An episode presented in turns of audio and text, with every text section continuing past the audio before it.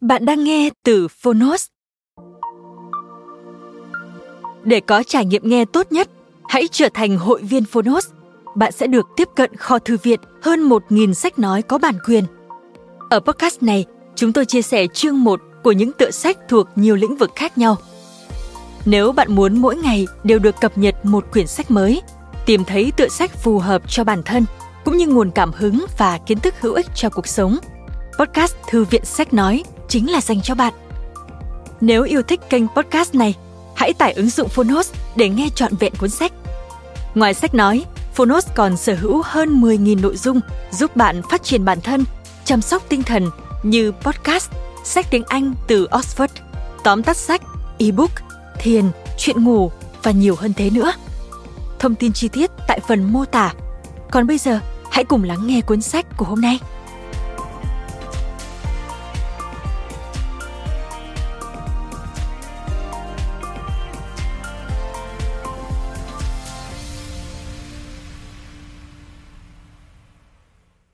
Bạn đang nghe từ Phonos.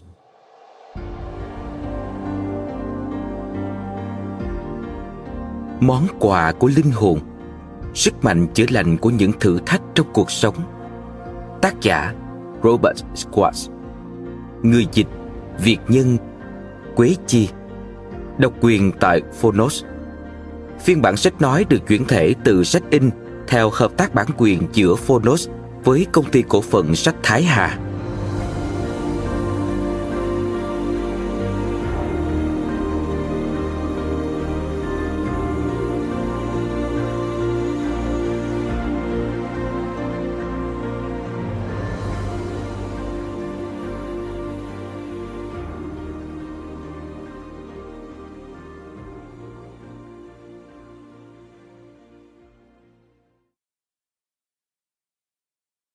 Lời giới thiệu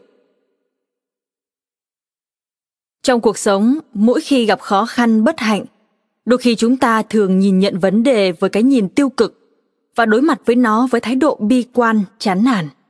Đôi khi chúng ta đổ lỗi cho hoàn cảnh, ghi nỗi hận thù với những người gây ra khó khăn cho mình, hoặc tự ti tức giận với chính bản thân mình.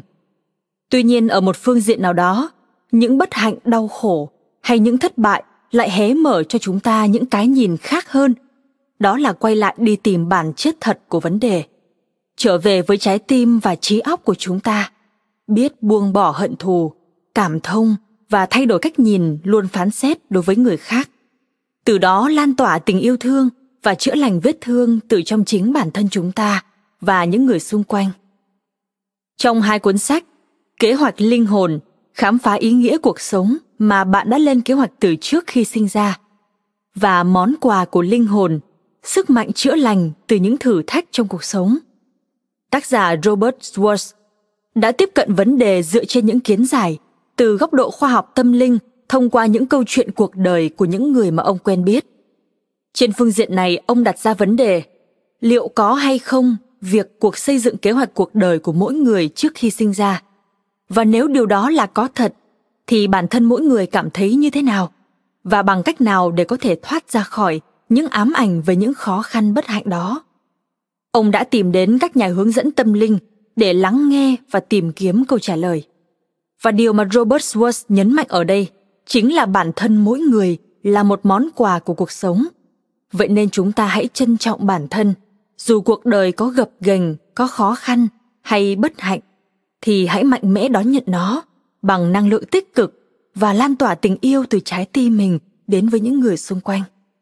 Đó chính là cách bạn sống tích cực và chữa lành mọi đau khổ bất hạnh trên thế giới. Hiện nay, trước sự phát triển đa dạng phong phú của khoa học hiện đại, có nhiều vấn đề của cuộc sống được nghiên cứu, lý giải dưới nhiều góc độ khác nhau. Những câu chuyện và những dẫn giải của robert schwartz dựa trên khoa học tâm linh cũng là một hướng trong những cách tiếp cận và giải mã những điều bí ẩn của cuộc sống. Và mỗi người chúng ta cần có cái nhìn khách quan, có chọn lọc trong tìm hiểu và tiếp nhận các vấn đề để có những suy nghĩ tích cực, tránh đi vào những con đường phiến diện, cực đoan. Nhà xuất bản hà nội và công ty cổ phần sách thái hà trân trọng giới thiệu với bạn đọc hai cuốn sách kế hoạch linh hồn, khám phá ý nghĩa cuộc sống mà bạn đã lên kế hoạch từ trước khi sinh ra, và món quà của linh hồn sức mạnh chữa lành từ những thử thách trong cuộc sống. Hy vọng các bạn sẽ chọn lọc được thông tin phù hợp cho bản thân, cuộc sống của chính mình. Trân trọng. Nhà xuất bản hà nội và công ty cổ phần sách thái hà. Lưu ý dành cho độc giả.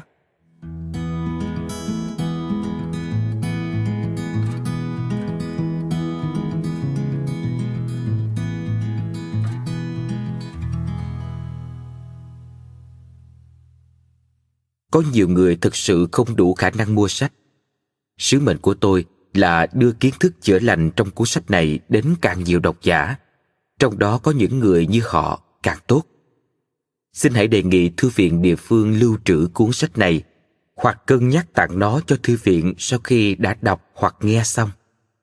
Nghĩa cử này tuy đơn giản nhưng sẽ thay đổi nhiều cuộc đời cảm ơn các bạn vì đã giúp tôi đem hiểu biết về việc lên kế hoạch cuộc sống trước khi chào đời và tác dụng chữa lành của nó đến với thế giới. Trân trọng. Robert squash drop squat a cộng do soulplan com. Bạn có muốn biết kế hoạch cuộc đời của bạn không?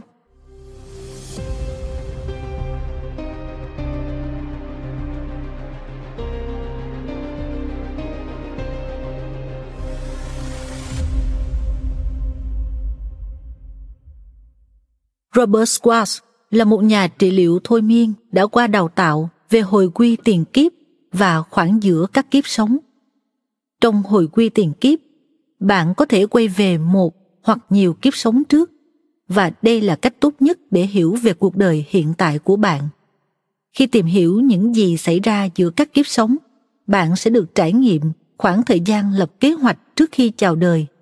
Nhờ đó sẽ khám phá được những gì bạn dự định thực hiện trong kiếp sống này trước khi bạn được sinh ra và lý do bạn có ý định đó. Các viên lên kế hoạch này rất hữu ích trong việc giúp bạn nhận diện mục đích sâu xa của cuộc đời mình.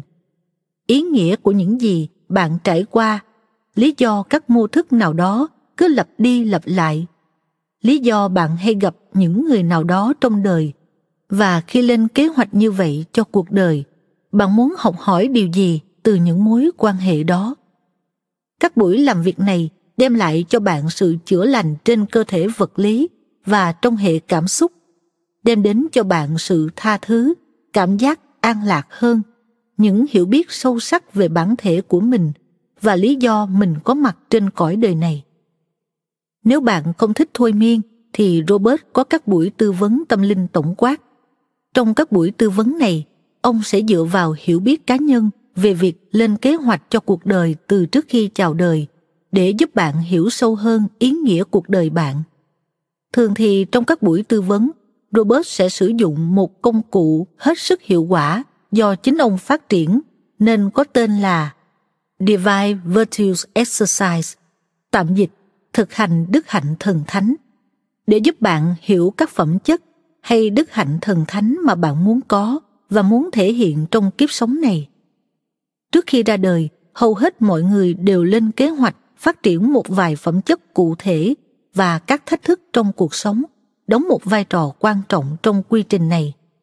Thông qua bài thực hành đức hạnh thần thánh, bạn sẽ hiểu được những phẩm chất đó là gì, tức là ý thức về mục đích và kế hoạch cuộc đời của bạn sẽ được mở rộng. Nếu bạn cần thêm thông tin hãy ghé thăm trang web của Robert www.yoursoulsplan.com hoặc gửi email trực tiếp cho ông ấy tới địa chỉ rob.swash.yoursoulsplan.com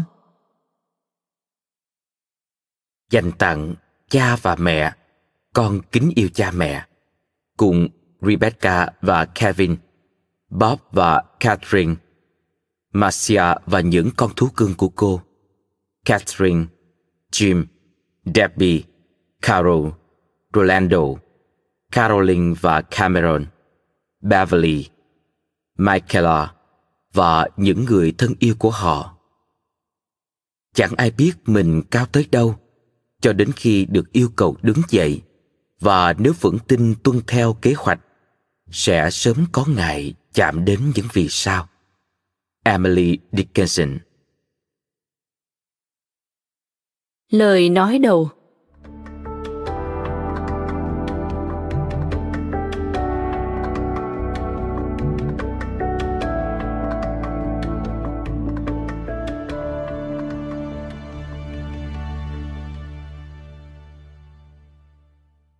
Hồi tôi 4 hay 5 tuổi, những cơn ác mộng bắt đầu xuất hiện.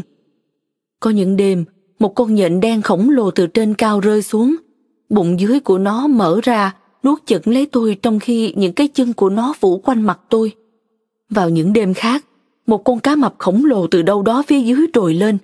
Hai hàm răng nó sắc như dao cạo, lấp lánh quanh miệng, trông như một vực sâu tối đen mênh mông sắp sửa nhấn chìm tôi. Có lần, một con chim săn mồi như hiện về từ thời nguyên thủy từ trần nhà xà xuống, cắm ngập cái mỏ nhọn hoắt như mũi dao vào tim tôi. Đôi khi, trong cơn ác mộng không có những con quái vật, mà thay vào đó là những bức tường trong phòng ngủ bò trường hoặc những nanh vuốt mờ ảo hiện ra trong bóng đêm.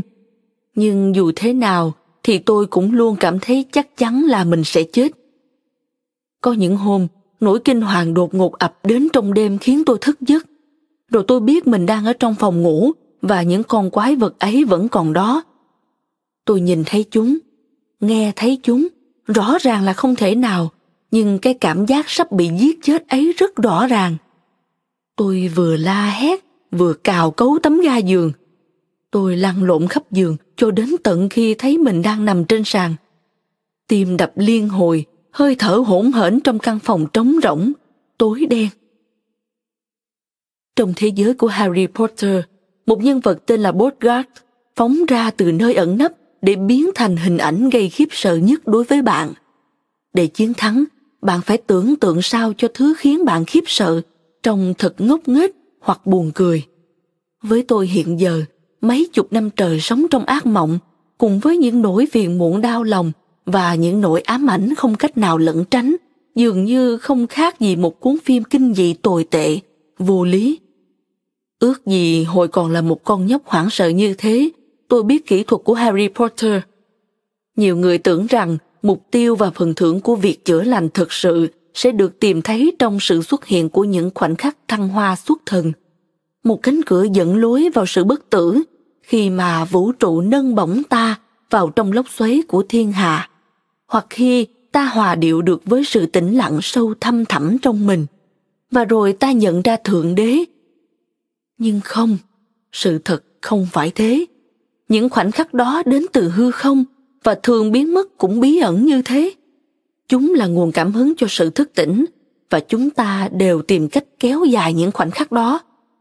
Nhưng theo kinh nghiệm của tôi, thì không có liệu pháp nào, phương pháp thiền nào, kiến thức nào hoặc cách thực hành nào đảm bảo việc đưa ta lên đỉnh núi thăng hoa, chứ đừng nói là nó sẽ giữ ta ở đó mãi. Phát triển để đạt đến một cảnh giới mà chúng ta tìm thấy niềm an lạc vui sướng và tràn đầy nhiệt huyết trong đời sống thường nhật. Ngày nào cũng thế hoặc là gần như mọi ngày. Đó mới là mục tiêu thực sự và phần thưởng thực sự. Ngày mà tôi biết mình đã làm được rồi là ngày tôi nhận ra là mình không còn gặp những cơn ác mộng vốn ám ảnh bấy lâu. Quan trọng hơn cả, tôi cũng nhận ra là mình không còn bị phiền muộn, ám ảnh, bị xâm phạm hoặc mất kiểm soát nữa. Tôi chợt hiểu mình không còn là kẻ đi kiếm tìm.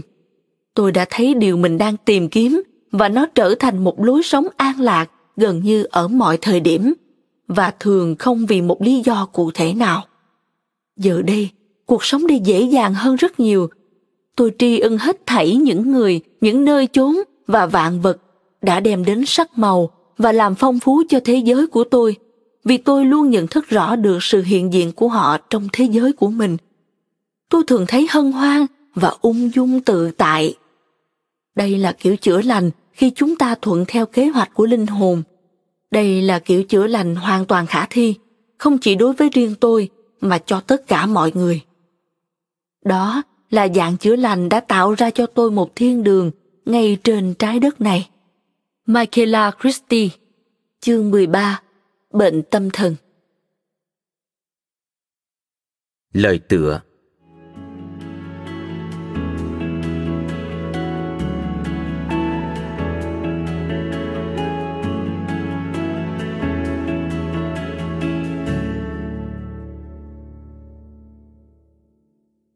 Hồi bé tôi bị mẹ bạo hành tinh thần nghiêm trọng.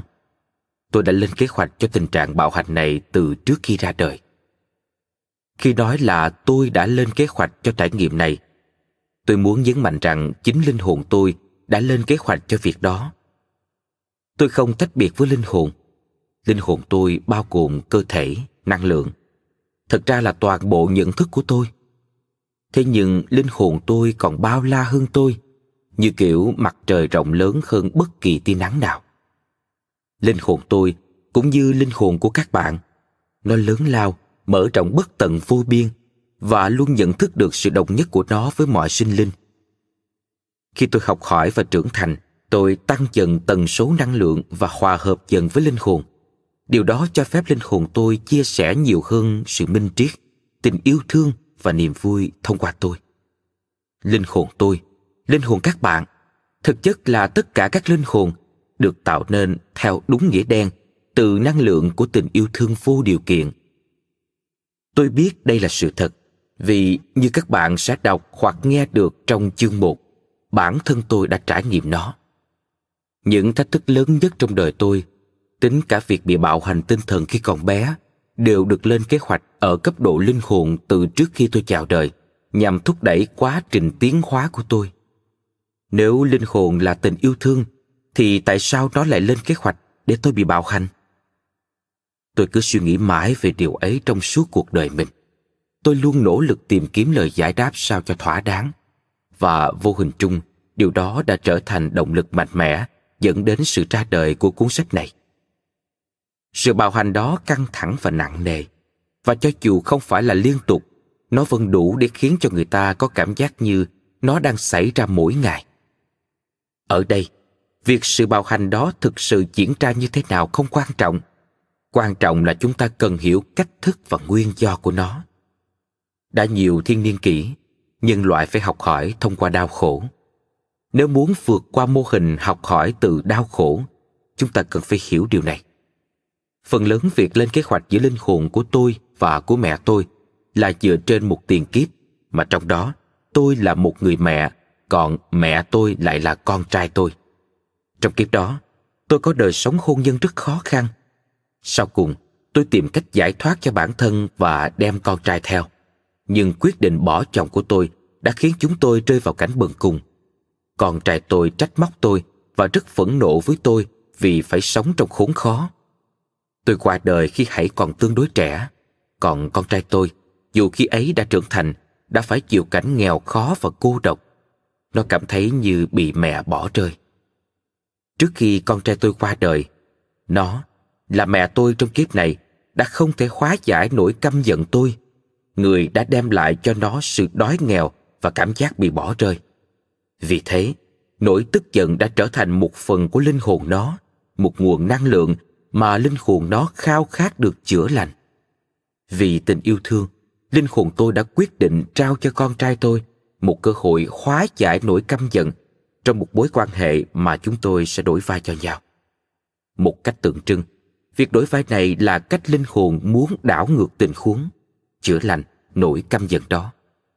Một tiến trình chữa lành như thế có lẽ sẽ rốt ráo và có ý nghĩa nhất trong những tình huống mà người con trai trước đây ở vào vị thế có quyền bộc lộ nỗi tức giận. Vì sao? Bởi vì sự chữa lành sâu sắc xảy ra vào giây phút mà người ta chỉ đơn thuần nhận diện cảm xúc tiêu cực mà không phản ứng gì trước cảm xúc ấy tình trạng đàn áp có tác dụng đẩy bật cảm xúc tiêu cực ra bên ngoài để ý thức nhận biết nó. Nhưng ở đây tôi muốn lưu ý, việc chỉ nhận diện cảm xúc đó mà không có bất cứ phản ứng nào khác. Nếu đứa con trai của tôi trong kiếp trước không ở trong vị thế có quyền với tôi, nó sẽ không thực sự có cơ hội được lựa chọn việc hành động hay không hành động để bộc lộ cơn giận dữ của mình. Đó chính là kế hoạch của linh hồn chúng tôi một kế hoạch cuộc đời mà tôi đã chấp nhận trước khi chào đời. Linh hồn của tôi còn có những động cơ riêng trong khi lên kế hoạch cuộc đời. Ở trong ít nhất là một số tiền kiếp, tôi không thể yêu thương bản thân. Bởi vì linh hồn chúng ta học hỏi thông qua sự đối lập. Linh hồn đã chọn cho tôi học cách yêu thương bản thân thông qua việc có một người mẹ bạo hành. Cả hai linh hồn chúng tôi đều dự cảm là thể nào cũng sẽ xảy ra một số tình huống bạo hành, nhưng hy vọng là sau cùng thì sự chữa lành sẽ xảy ra. Ở cấp độ của phàm ngã, một trong ba khía cạnh của con người bao gồm phàm ngã, linh hồn và tinh thần. Phàm ngã thể hiện nhu cầu bản năng nhất của con người nhằm đảm bảo sự an toàn cho thân thể và cảm xúc. Quyết định này có vẻ mâu thuẫn, thậm chí vô lý nhưng thật ra không phải thế. Thông thường linh hồn của chúng ta lên kế hoạch cho cuộc đời nhằm lôi kéo sự chú ý của chúng ta, đưa các vấn đề của chúng ta lên bề mặt và vào vị trí trung tâm, buộc chúng ta không thể phớt lờ. Thái độ thiếu yêu thương ra mặt của mẹ tôi thật ra ẩn chứa một tình yêu sâu sắc, giống như tôi yêu thương bà sâu sắc. Đã phản ánh và giúp tôi nhìn thấy tình trạng thiếu tình yêu đối với bản thân linh hồn tôi cố tình thúc đẩy và thậm chí dồn ép để tôi phải học được cách yêu thương bản thân thông qua tình huống có vẻ như thiếu vắng tình thương từ người mẹ. Khi chọn con trai ở kiếp trước là mẹ tôi, dường như linh hồn tôi đã đặt ngay trước mặt tôi một tấm bảng có dòng chữ. Bạn đến đây để học cách yêu bản thân. Cha tôi, người đã qua đời trong khi tôi đang viết dở quyển sách này, có vai trò quan trọng trong bản kế hoạch của linh hồn tôi. Dù vô cùng yêu thương và không hề bạo hành tôi, nhưng trong suốt thời thơ ấu của tôi, ông không thể nói với tôi rằng ông yêu thương tôi hoặc không thể bày tỏ cảm xúc theo cách giúp tôi cảm nhận được tình yêu mà ông dành cho tôi. Thêm vào đó, linh hồn tôi còn đề nghị ông đồng ý xăm soi và phán xét tôi liên tục trong suốt cuộc đời tôi, và nhiều lời chê trách của ông đã khiến tôi rất đau lòng. Linh hồn tôi chủ định để thói quen phán xét và sự thiếu khả năng thể hiện tình cảm của ông tạo ra hiệu ứng tương tự như sự bạo hành của mẹ tôi. Nhằm khướng tôi vào bên trong để tìm hiểu và rồi dành cả cuộc đời để thổi bùng lên ngọn lửa của tình yêu thương bản thân. Ngọn lửa ấy lúc đầu chỉ là một tia sáng có nhận ra, nay đã rất lớn mạnh. Khi tiếp tục tìm hiểu sâu hơn về bản kế hoạch cuộc đời của mình tôi ngày càng nhận ra mình đã rất dũng cảm khi chấp nhận bản kế hoạch ấy và sống đúng với nó. Từ đó, cảm giác trân trọng bản thân bừng nở trong tôi. Tình yêu bản thân lớn mạnh dần. Điều hiển nhiên, và tôi cũng tin đây là thỏa thuận đôi bên trước khi chào đời, là cha tôi không hiểu được ý tưởng về việc lên kế hoạch cuộc đời trước khi được sinh ra. Dù vậy, trong những năm cuối đời, khi cảm nhận được cái chết đang cận kề ông ngày càng ủng hộ con đường sống và viết lách của tôi. Ông còn thường xuyên nói rằng ông thương tôi và tôi cũng nói với ông rằng tôi thương ông. Vài tuần trước khi ông trở về với linh giới, tôi thường đọc một số đoạn trong sách này cho ông nghe. Lần nào ông cũng chăm chú lắng nghe, rồi ông nhìn tôi và nói, cha không hiểu được từ nào con đang đọc cả, nhưng tác phẩm của con rực rỡ lắm ông thành thật trong cả hai phế của lời nhận xét. Tôi không nhìn được với bật cười, nhưng tôi xúc động sâu sắc trước sự ủng hộ của ông. Sau khi ông qua đời, trong một nghĩa cử vừa đầy tình thương vừa có tính châm biếm thú vị, ông tham gia vào đội ngũ các sinh linh vô hình giúp tôi viết quyển sách này. Thực ra, những lời này rất có thể đã đến từ ông. Trong những lần đầu thai khác, tôi đã không thể có được sự độc lập cảm xúc và những tiền kiếp này cũng góp phần chi phối quyết định của linh hồn tôi trong việc chọn mẹ tôi. Độc lập cảm xúc là gì? Khi tôi đặt câu hỏi đó với linh thần linh thần trả lời rằng nó có nghĩa là xem bản thân là chỗ dựa chính của mình. Nhờ thiết kế cuộc đời như thế, linh hồn tôi đã tạo ra các tình huống buộc tôi trở thành và nhận ra bản thân là chỗ dựa chủ yếu trong đời. Tương tự như tình yêu bản thân độc lập cảm xúc là bài học cuộc đời mà tôi vẫn đang không ngừng học hỏi. Trong một số tiền kiếp, tôi còn tin rằng mình rất yếu đuối. Linh hồn của chúng ta tìm cách chữa lành những niềm tin lệch lạc, kể cả và đặc biệt là những niềm tin mà linh hồn biết rõ là mâu thuẫn với sự thật về bản thân. Bởi vì linh hồn ý thức rõ là mình vô cùng hùng mạnh. Linh hồn tôi thiết kế cho tôi và tôi đã đồng ý sinh ra trong một gia đình giúp tôi nhận diện niềm tin vào sự yếu đuối của bản thân. Một lần nữa, linh hồn đã thẳng thừng đặt tôi vào tình thế phải đối mặt với một vấn đề cần được chữa lành. Cũng có những kiếp sống mà trong đó tôi cảm thấy và tin mình là kẻ vô dụng. Linh hồn của chúng ta là những đốm linh quang phóng ra từ đấng thiên liêng, còn chúng ta là những tia sáng phát ra từ linh hồn. Vì thế, chúng ta cũng là thần thánh như bạn sẽ thấy. Cảm xúc hoặc niềm tin về sự yếu đuối hoặc vô dụng của bản thân là động lực chính để linh hồn quyết định lập kế hoạch cho những tình huống sẽ phản chiếu cho ta thấy các khía cạnh này của mình.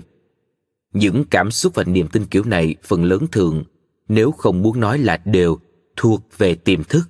Nhưng khi đời sống bộc lộ chúng ra trước mắt chúng ta, chúng dần dần bước vào vùng sáng của sự nhận biết có ý thức để được chữa lành các bản thiết kế cuộc đời được hoạch định nhằm phơi bày những vấn đề về sự yếu đuối hay vô dụng, thường là những thiết kế sử dụng tình huống đối lập khó chịu nhất, mà các tình huống thường gặp là bạo hành tuổi thơ, loạn luân và cưỡng hiếp. Đây là quyển sách thứ hai tôi viết về đề tài linh hồn lên kế hoạch cho những tình huống đời sống cụ thể từ trước khi ta được sinh ra. Quyển sách này khác với quyển sách đầu tiên, kế hoạch của linh hồn your soul's plan trên ba phương diện. Trước hết, dù rằng trong quyển kế hoạch của linh hồn, tôi đã khai thác chủ đề lên kế hoạch cho các thách thức của đời sống, nhưng trong quyển này, tôi còn đi sâu vào hai chủ đề, thú cưng và thức tỉnh tâm linh, không thuộc về phạm trù thử thách đời sống. Việc lên kế hoạch từ trước khi chào đời, về những gì chúng ta làm với thú cưng, người bạn đồng hành yêu quý của chúng ta, là chủ đề được độc giả yêu cầu nhiều nhất do chúng ta đang sống trong thời kỳ thức tỉnh tâm linh lan rộng, nên chủ đề đó cũng xứng đáng được đưa vào. Thứ hai, quyển sách này tập trung hơn vào chủ đề chữa lành. Linh hồn không hề muốn chúng ta xa lầy mãi trong các sàn chấn. Khi một trải nghiệm đau buồn nào đó xảy ra, bất luận đó có phải là kế hoạch được vạch ra từ trước khi đầu thai hay không, linh hồn vẫn sẽ tìm cách hướng dẫn chúng ta chữa lành sự xuất hiện của tác động chữa lành phụ thuộc vào nhiều yếu tố, không chỉ bằng sự bền chí và tài tháo phát của chúng ta, mà còn nhờ sự hiện hữu, thúc hối dẫn dắt chúng ta trên con đường đó của linh hồn. Việc bạn tìm thấy quyển sách này cho thấy bạn đang mở lòng nghe theo sự mách bảo của linh hồn mình. Thứ ba, quyển sách này tìm hiểu về việc lên kế hoạch trước khi chào đời của một số vấn nạn đặc biệt khó chịu chẳng hạn, vấn nạn, loạn luân và cưỡng hiếp. Bạn sẽ thấy kinh hoàng hoặc sửng sốt khi nghe nói một linh hồn có chủ định lên kế hoạch để được trải qua những tình huống như thế, bất luận là trong vai trò thủ phạm hay nạn nhân. Xin hãy lưu ý, tôi không có ý định gây ra nỗi kinh hoàng hoặc sửng sốt, mà chỉ muốn đánh động tâm thức chung về phương diện này trong hoạt động lên kế hoạch của linh hồn, để chúng ta có thể chữa lành cho những phần mà mình vẫn đang chịu tổn thương. Căn nguyên của cảm giác vô dụng, tâm thế bất lực và những cơn thịnh nộ. Qua đó, chúng ta mới có thể đặt dấu chấm hết cho những vấn nạn như loạn luân cưỡng hiếp và các kiểu bạo hành khác. Tôi đã phải vô cùng đắn đo cân nhắc trong một thời gian dài trước khi quyết định đưa những phần này vào sách. Sau cùng, tôi thấy mình có trách nhiệm phải chia sẻ những gì đã khám phá được chúng ta có thể phủ định chuyện trái đất hình tròn, nhưng điều đó không thể biến trái đất thành một mặt phẳng. Nó vẫn sẽ tròn. Tương tự, chúng ta có thể phủ định chuyện những trải nghiệm đau thương này. Thường, dù không phải là luôn luôn, được lên kế hoạch trước khi chào đời, nhưng như vậy không có nghĩa là không có chuyện đó. Nó đã được lên kế hoạch sẵn. Nếu chúng ta muốn sáng tạo ra một thế giới không còn những sang chấn loại này thì chúng ta phải đủ dũng cảm và trung thực để xem xét điều gì đã thúc đẩy linh hồn lên kế hoạch cho các trải nghiệm đó. Sau đó, hãy tiến hành việc chữa lành. Trong kiếp sống hiện tại, tôi không ở trong tình huống loạn luân hoặc bị cưỡng hiếp nên không thể hiểu thấu nỗi đau này. Tuy nhiên, là người bị ngược đãi khi còn thơ ấu, tôi hiểu cảm giác của một nạn nhân không có khả năng kháng cự nên tôi tích cực học hỏi và chữa lành những trải nghiệm thời thơ ấu đã khiến tôi chuyên tâm vào việc cần làm và rồi chuyên tâm vào việc mà linh hồn muốn tôi thực hiện trong thời gian sống trên trái đất. Ngoài việc đem lại cho tôi động lực sống và định hướng, nhận thức về việc lên kế hoạch cuộc sống trước khi chào đời đã giúp tôi thấu hiểu sâu sắc mục đích và ý nghĩa của những trải nghiệm thời thơ ấu. Tôi nhận ra thấm thía và sâu sắc rằng không có trải nghiệm nào là tình cờ hay tùy tiện cả. Tôi hiểu là mình không hề bị trừng phạt bởi một thượng đế thịnh nộ hoặc một vũ trụ thô bạo. Tôi hiểu rằng sau rốt thì những gì xảy ra là nhằm đem lại cho tôi những điều tốt lành nhất. Bạn đã đọc hoặc nghe về mike keller trong phần lời nói đầu. Những gì bà ấy phải chịu đựng đã quá sức tưởng tượng của tôi nhưng chúng đã dẫn bà ấy tới một sự giác ngộ sâu sắc về linh hồn của mình khi tôi hỏi Michaela cảm tưởng về tất cả mọi điều mà bà ấy đã trải qua, bà ấy trả lời, để có được nhận thức như hiện nay, những gì đã qua đều xứng đáng. Tôi cũng nhìn nhận những trải nghiệm thời thơ ấu của bản thân y như thế. Cầu mong chúng sẽ là con đường dẫn tới sự chữa lành và tỉnh thức cho tôi như Michaela với căn bệnh tâm thần của mình. Cầu mong chúng ta có thể đón nhận mọi thử thách theo cách như vậy. Thay vì nhận thức sai lầm và xem đó là nỗi thống khổ trống trỗng vô nghĩa, chúng ta hãy nhìn bằng cái nhìn của linh hồn và chữa lành những vết thương ẩn sâu bên dưới những trải nghiệm này. Cầu mong mọi trải nghiệm được bàn đến trong những trang sách này và trong cuộc sống sẽ được chúng ta sử dụng làm công cụ để chữa lành, thức tỉnh và khai sáng cho mỗi người trong số chúng ta giới thiệu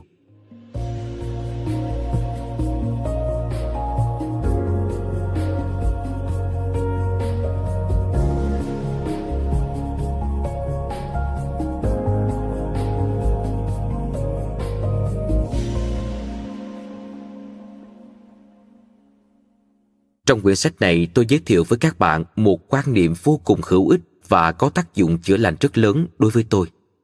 Tôi hy vọng các bạn cũng sẽ có những trải nghiệm tương tự.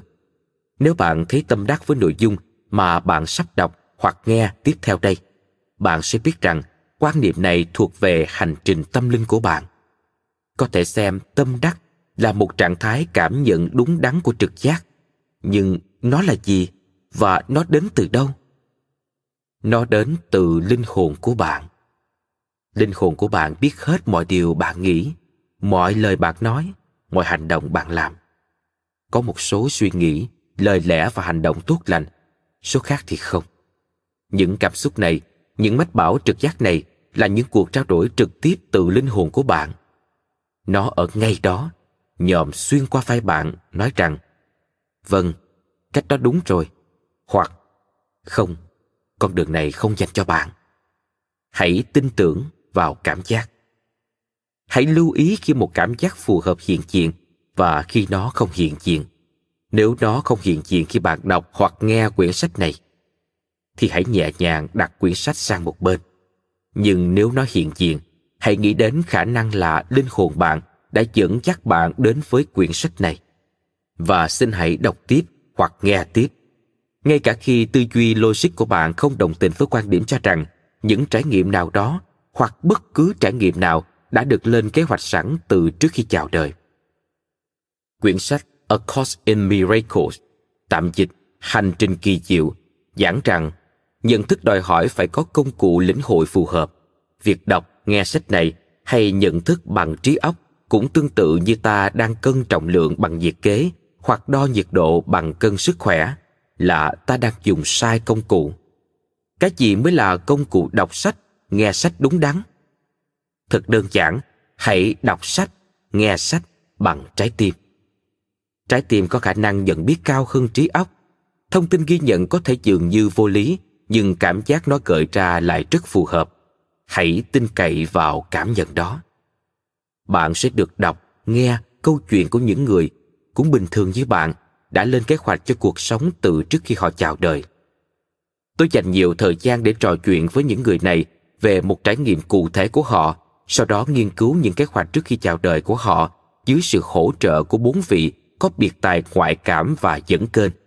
Nói thêm, dẫn kênh là mô tả hiện tượng mà một người đang còn sống cho phép một thực thể năng lượng khác, một linh hồn khác cư trú trong cơ thể vật lý của họ và truyền tải thông tin thông qua họ. Trở lại nội dung chính. Trong đa số các trường hợp, tôi cung cấp cho họ tên tuổi của nhân vật chính, tên của người thân và những ai có liên quan đến nhân vật mà chúng tôi muốn thảo luận cùng với một bản mô tả ngắn về tình huống trải nghiệm mà tôi muốn bàn đến. Nhà ngoại cảm hoặc người dẫn kênh và tâm thức được dẫn kênh cần biết những chi tiết này để có thể truy cập thông tin liên quan từ tàng thư Akasha. Akasha's Record, một kho dữ liệu phi vật chất lưu trữ đầy đủ mọi chuyện đã diễn ra ở trái đất, hoặc có liên quan đến trái đất, kể cả hoạt động lên kế hoạch trước khi chào đời. Tàng thư Akasha không tỉnh như thư viện trên trái đất. Nó là một bức thảm theo linh hoạt và sống động, sẽ đưa ra câu trả lời khi nhận được câu hỏi, đáp ứng nhu cầu và ý định của người hỏi cũng như giúp truy xuất các tình huống cụ thể mà câu hỏi đặt ra. Tương tự như vậy, nhà ngoại cảm và người dẫn kênh có lĩnh vực sở trường đặc trưng và có cách riêng để truy cập thông tin từ linh thần. Hệ quả là những nhà ngoại cảm và những người dẫn kênh khác nhau sẽ tiếp cận được những thông tin khác nhau về việc lên kế hoạch trước khi chào đời của cùng một đối tượng. Chính vì lý do này mà đa số các nhân vật cần làm việc với nhiều nhà ngoại cảm hoặc nhiều người dẫn kênh. Với cách làm việc như vậy, chúng tôi có được một bức tranh phong phú và toàn diện hơn về nguyên nhân một trải nghiệm cụ thể được lên kế hoạch trước khi chào đời. Trong các buổi làm việc với các nhà ngoại cảm và người dẫn kênh, tôi thường bắt đầu bằng cách hỏi linh thần câu hỏi trọng tâm như sau. Có phải trải nghiệm này được lên kế hoạch từ trước khi chào đời không? Và nếu đúng thì vì lý do gì? nội dung của các cuộc thảo luận và những câu hỏi được đưa ra sau đó sẽ phụ thuộc vào nội dung câu trả lời thông thường trong các buổi này nhà ngoại cảm hoặc người dẫn kênh cho phép tôi hỏi tối đa hoặc toàn bộ các câu hỏi các buổi phỏng vấn cá nhân và các buổi làm việc diễn ra với nhà ngoại cảm và người dẫn kênh đều được trình bày thành dạng đối thoại khi họ hoặc tâm thức dẫn kênh bắt đầu nói sang một chủ đề mới thì tôi chuyển sang đoạn mới Chúng tôi đặt ra quy ước là đoạn văn đứng trước không kết thúc bằng dấu ngoặc kép, tức là người nói vẫn đang tiếp tục. Trong các buổi thảo luận với linh thần và trong các phần của quyển sách, tôi sử dụng các từ ngữ như cao hơn và thấp hơn, tốt và xấu, tích cực và tiêu cực. Các thuật ngữ này được dùng để phản ánh và thảo luận theo quan niệm nhân sinh mà không hề có ý thể hiện cái nhìn phán xét của linh hồn chúng ta linh hồn chúng ta không phán xét xếp hạng hoặc nhìn nhận vũ trụ theo cấp bậc tôn ti mà nhận thức một cách sâu sắc rằng tất cả đều là một từ giây phút chào đời chúng ta đã có ý chí tự do, và vì thế có thể đi chệch khỏi kế hoạch trước khi chào đời bất cứ khi nào và theo bất cứ mức độ nào mà chúng ta muốn. Ai cũng vậy cả, và nhờ thế chúng ta sáng tạo ra, chúng ta thu hút về thông qua tần số rung động. Các trải nghiệm được xem là bất khả thi trước khi chúng ta chào đời. Khi đọc hoặc nghe các câu chuyện này, bạn sẽ cảm thấy thôi thúc muốn biết liệu mình có lên kế hoạch cho một trải nghiệm cụ thể trong đời mình hay không? Câu hỏi hữu ích hơn là, nếu tôi đã lên kế hoạch cho trải nghiệm này từ trước khi sinh, thì tại sao tôi lại làm thế? Đặt ra câu hỏi này, bạn mới lĩnh hội được toàn bộ những điều mình muốn học hỏi và mở rộng nhận thức từ tình huống đời sống ấy. Nếu như bạn thực sự đã lên kế hoạch cho trải nghiệm ấy, biết được lý do bạn lên kế hoạch cho trải nghiệm còn quan trọng hơn là biết trải nghiệm ấy có thực sự được lên kế hoạch từ trước hay không. Để hiểu các câu chuyện trong cuốn sách này, và thật ra là để hiểu cuộc sống, bạn cần biết rằng mọi thứ trong vũ trụ này đều là năng lượng đang trung động ở một tần số nào đó. Mỗi người, mỗi con thú, mỗi cây cỏ, mỗi đồ vật, mỗi từ ngữ, mỗi suy nghĩ, mỗi cảm xúc, mỗi niềm tin bất luận là niềm tin có ý thức hay niềm tin của tiềm thức và mỗi hành động đều có tần số rung động riêng thực phẩm bạn ăn và trang phục bạn mặc đều có rung động ở những tần số đặc trưng Chiếc xe hơi bạn lái có rung động đặc trưng của nó. Nếu bạn sơn xe sang màu khác, chiếc xe sẽ có rung động khác đi. Trong một vũ trụ vận hành dựa theo rung động sẽ xảy ra hiện tượng đồng thanh tương ứng, đồng khí tương cầu, nghĩa là rung động từ lời lẽ, suy nghĩ, cảm xúc, niềm tin, hành động của bạn sẽ thu hút mạnh mẽ những trải nghiệm có cùng rung động. Các thành ngữ thông dụng như vạn sự hanh thông và họa vô đơn chí phản ánh sự hiểu biết của trực giác về nguyên lý này. Khi bạn hạnh phúc hay đau khổ, bạn sẽ thu hút những trải nghiệm có cùng tần số rung động, khiến cho niềm hạnh phúc hoặc nỗi bất hạnh của bạn được nhân lên. Rung động đóng một vai trò quan trọng trong hoạt động lên kế hoạch trước khi chào đời và trong chữa lành.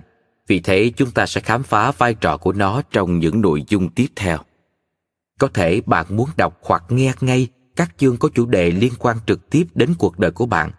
Tuy nhiên, vì các câu chuyện làm nền tảng cho nhau, nên bạn sẽ có được hiểu biết phong phú và trọn vẹn nhất nếu đọc hoặc nghe theo trình tự của sách.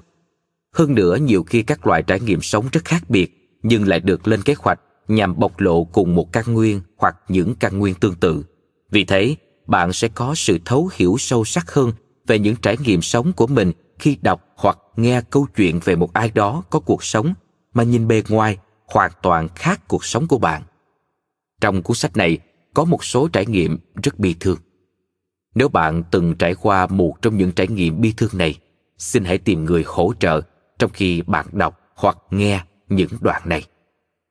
Các câu chuyện được giới thiệu nhằm đem lại sự hỗ trợ đầy tình thương cho hành trình của linh hồn bạn, nhưng nó không thay thế được cho sự hỗ trợ trực tiếp và đầy yêu thương của người quan tâm đến bạn. Trước khi chào đời, chúng ta đã dùng trí tuệ siêu việt của mình để chọn người mà mình sẽ đem lòng yêu thương và người sẽ yêu thương mình. Chúng ta đã xác định trước rằng cuộc đời của chúng ta là một hành trình chung. Tôi khuyến khích các bạn hãy giang tay ra với người mà bạn yêu thương và mời người ấy nắm lấy tay bạn để cùng bạn đi trên con đường này. Các vị thầy hướng dẫn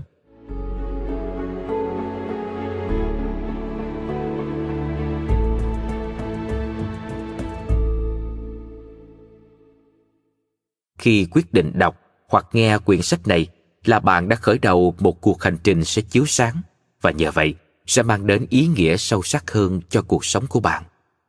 Khi bắt đầu hành trình này, bạn sẽ tự nhiên sẽ muốn biết các vị thầy hướng dẫn của mình là ai.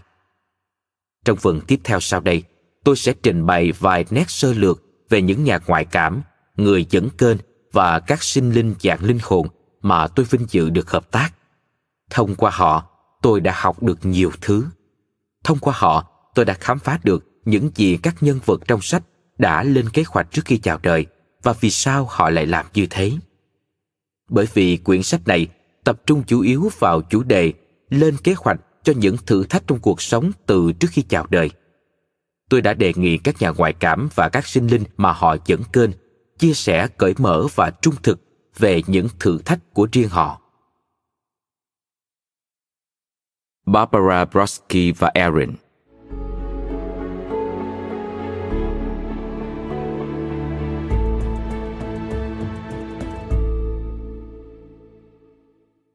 Tôi mất thính giác đột ngột vào năm 1972 khi sinh người con đầu. Mất thính giác là một trải nghiệm đau thương với tôi. Hãy tưởng tượng là bạn không thể nghe thấy tiếng cười hay tiếng khóc của đứa con mà mình vừa mới sinh ra. Đó cũng là bi kịch với chồng tôi, vì anh ấy không còn nói chuyện thoải mái với tôi được nữa. Tôi vẫn có được tình yêu của chồng và giữ được tình thân hữu với một số người bạn tốt và tôi vẫn tiếp tục giảng dạy điêu khắc ở trường đại học địa phương. Vì thế, xét trên nhiều phương diện thì cuộc đời tôi vẫn đầy đủ và vui vẻ. Nhưng tôi vẫn cảm thấy bị tách biệt với thế giới. Tôi sống trong ốc đảo của ác mộng. Tôi hỏi, tại sao lại là tôi? Tại sao tôi lại bị trừng phạt như thế này? Có phải Thượng Đế đã bỏ rơi tôi? Sau cùng, thay vì đắm chìm trong phiền não và buồn bực, tôi bắt đầu cầu nguyện, mong tìm thấy sự trợ giúp.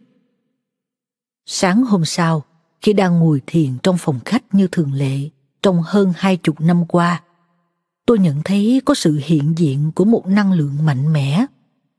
Tôi thực sự chỉ nhìn được khuôn mặt của ông ấy. Tôi nghĩ, hiện tượng này là do tôi bị ảo giác hoặc là sự thật tôi không biết chắc là điều nào đáng sợ hơn. Ông ấy phát ra thứ ánh sáng trắng rực rỡ, khiến lúc đầu tôi phải nhìn sang hướng khác. Rất khó để xác định được là ông ấy được chiếu sáng hay tự tỏa sáng. Nét mặt ông khá rõ, mắt xanh soi thấu, gò má và vầng trán cao, tóc trắng và chòm râu dài đến ngực. Tôi run rẩy trước sự hiện diện ấy nhưng tôi cảm nhận có một tình yêu sâu sắc ở ông, một tình thân, nhưng không giống bất cứ thứ tình cảm nào mà tôi từng biết trong đời. Sự hiện diện của ông đem lại cảm giác thoải mái và niềm vui, xua tan mọi nỗi sợ hãi. Phải nói là tôi không thấy chuyện này bình thường. Tôi vào bếp để lấy một tách trà. Khi tôi quay lại, ông ấy vẫn còn đó.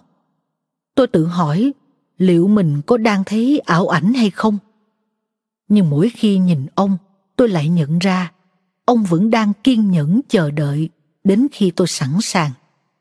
Sự hiện diện của ông vừa toát lên vẻ quyền uy, vừa đem lại cảm giác dễ chịu. Tôi không thấy sợ hãi bởi vì tôi cảm nhận được tình yêu ngút ngàn từ ông, cũng như cảm nhận được vẻ dịu dàng và một sợi dây liên kết dường như đã có từ thuở nào trong quá khứ xa mờ. Ánh sáng trắng ông tỏa ra cũng thật là dễ chịu, tương tự như ngọn đuốc rực rỡ trong bóng đêm. Tôi ngồi thiền trong sự hiện diện của ông được hai hôm. Sau đó tôi mới đánh bạo bắt chuyện lại với ông. Lúc ấy tôi hỏi ông là ai. Ông chỉ nói ông là thầy của tôi. Vì sao thầy xuất hiện lúc này? Con đã sẵn sàng. Con sẽ được học để hiểu những phản ứng sẽ tạo ra nghiệp. Con có thể nghe những lời này mà không để bản ngã chất chồng thêm nghiệp. Hãy chú ý lắng nghe bản ngã. Đừng để bản ngã cản trở con mở lòng.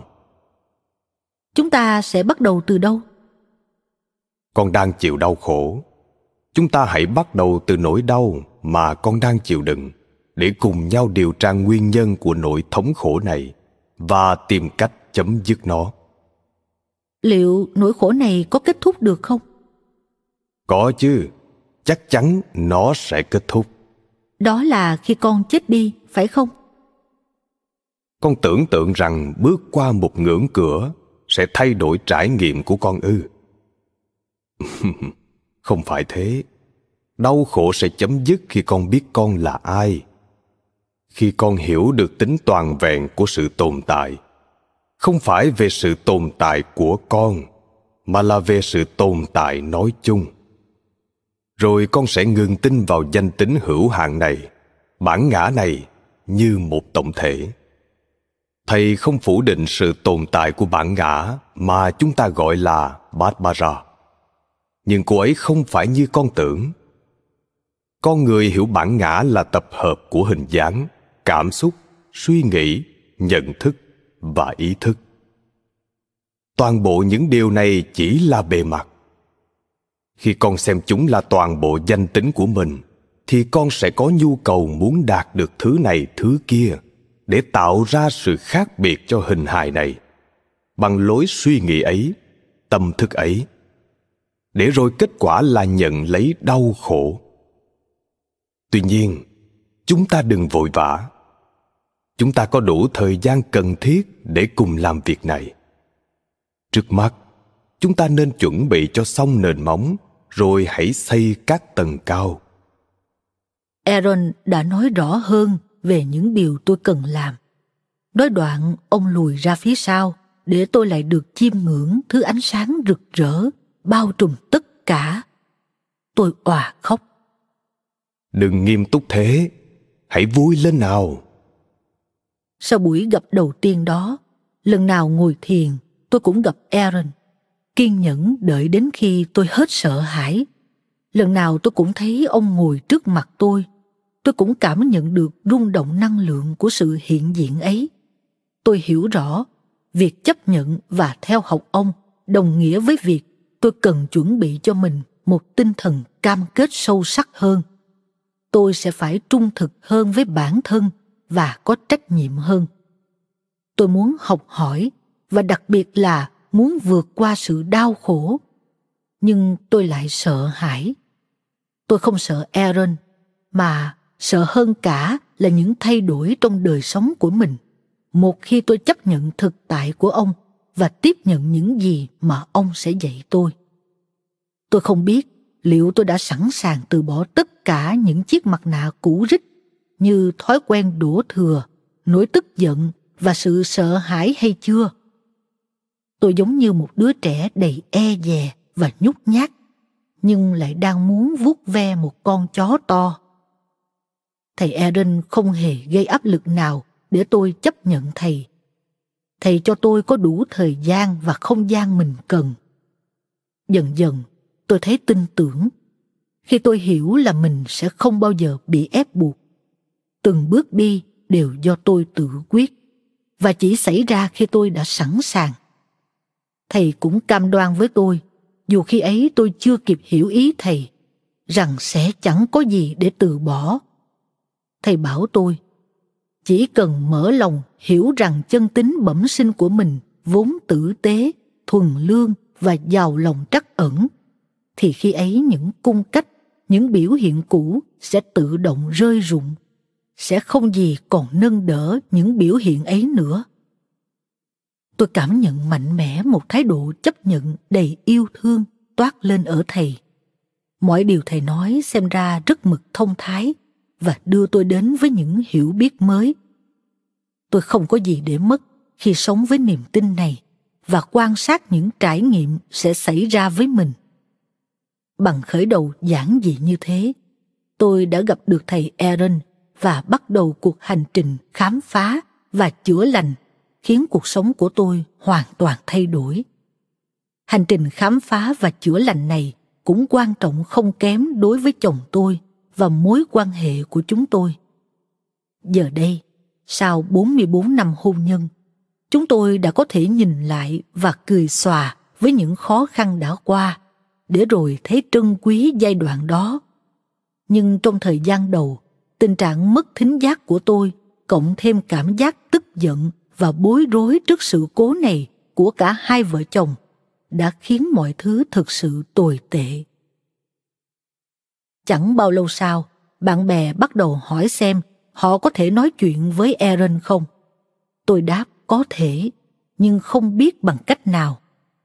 Aaron yêu cầu tôi chỉ nhắc lại thành tiếng những điều tôi nghe thấy ông nói. Khi đó, có người giải thích cho tôi. Bà sẽ dẫn kênh. Tôi trả lời, dẫn kênh là gì? Ban đầu, việc dẫn kênh rất khó khăn bởi vì tôi phải đảm bảo sao cho bản ngã và ý kiến cá nhân không lẫn vào các thông điệp của Aaron. Dần già, tôi có được sự tự tin và ngày càng nhiều người đến tìm sự hướng dẫn của thầy. Có cảm tưởng như đó chính là việc tôi cần phải làm. Người ta cũng yêu cầu tôi dạy họ các kỹ thuật thiền mà thầy Aaron đang dạy tôi. Tôi đã thực hành thiền Vipassana là pháp thiền mà thiền sinh quan sát suy nghĩ, cảm xúc, cảm nhận cơ thể trong 20 năm. Giờ đây thầy Aaron đang dạy tôi cách thiền sâu hơn và cách giảng giải nó. Cách thiền này là trọng tâm của những gì thầy giảng dạy. Nó cho phép chúng ta đào sâu sự hiện diện và vì thế chứng kiến cuộc sống thay vì để nó đầy đọa. Sau nhiều năm làm nhà điêu khắc, tôi cảm thấy cần buông tay với nghề điêu khắc và dành trọn tâm trí cho hướng đi mới này. Chẳng bao lâu sau, nhiều người tìm đến nhà tôi để học thiền và để gặp thầy Aaron. Vài người đề nghị tôi sáng lập một tổ chức phi lợi nhuận để hỗ trợ hoạt động này. Vì thế, Trung tâm Thiền và Tư vấn Tâm linh Suối Nguồn Deep Spring Center for Meditation and Spiritual Inquiry ra đời. Chúng tôi hoạt động đến nay đã hơn 20 năm thông qua các khóa học, các khóa tu và hoạt động thiện nguyện hướng về cộng đồng tại các nhà tế bần và trại giam. Thật vui khi được nhìn thấy ba con trai của tôi lớn lên cùng với sự hiện diện của thầy Aaron như một thành viên trong gia đình chúng tôi. Được ngắm nhìn chúng ngày càng thích thú với những thực tế thuộc về linh giới. Tôi cũng vô cùng hạnh phúc khi được chia sẻ những gì học được từ thầy Aaron và được nhìn thấy lợi ích chúng đem lại cho mọi người. Đến đâu người ta cũng thắc mắc, tôi là ai, tại sao tôi đến thế giới này, làm thế nào để tôi có thể hoàn thành nhiệm vụ khi đến thế giới này, vì sao tôi phải trải qua nhiều đau khổ đến thế. Cuối cùng tôi hiểu rằng công việc này đã được linh hồn tôi nhắm đến từ trước. Ngài Aaron tự giới thiệu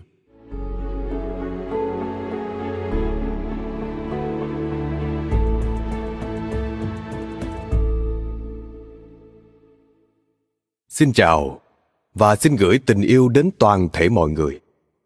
Tôi là Aaron. Tôi là ai và tôi làm gì? Bạn là ai và bạn làm gì? Có điều gì khác biệt giữa chúng ta? Hay là không có sự khác biệt nào cả? Chúng ta đều là các sinh mệnh ánh sáng.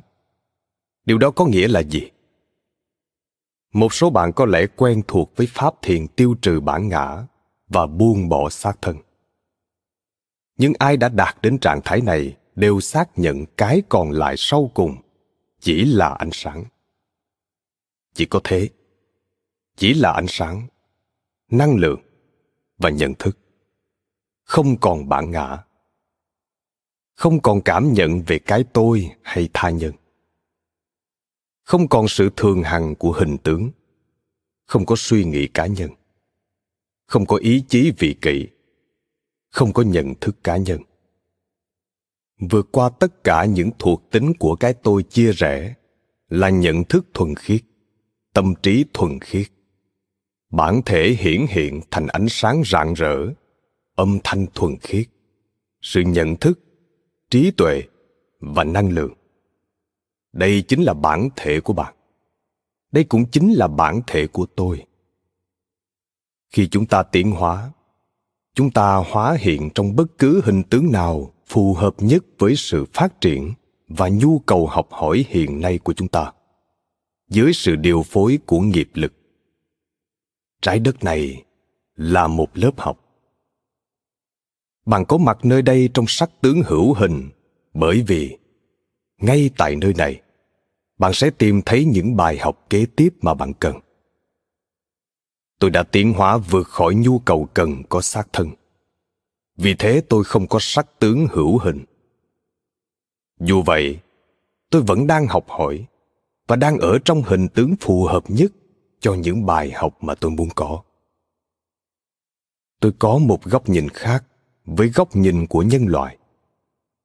Tôi có thể tận dụng kiến thức và trí tuệ của tất cả các kiếp sống trong quá khứ cũng như kiến thức và trí tuệ mà tôi đã tích lũy được trong quãng thời gian tương đương với 500 năm ở địa cầu. Kể từ khi tôi vượt qua hết những thử thách của ngôi trường địa cầu đến nay. Ở cõi giới của mình, chúng tôi đã vượt qua cái tôi bản ngã nhỏ bé, chia rẽ.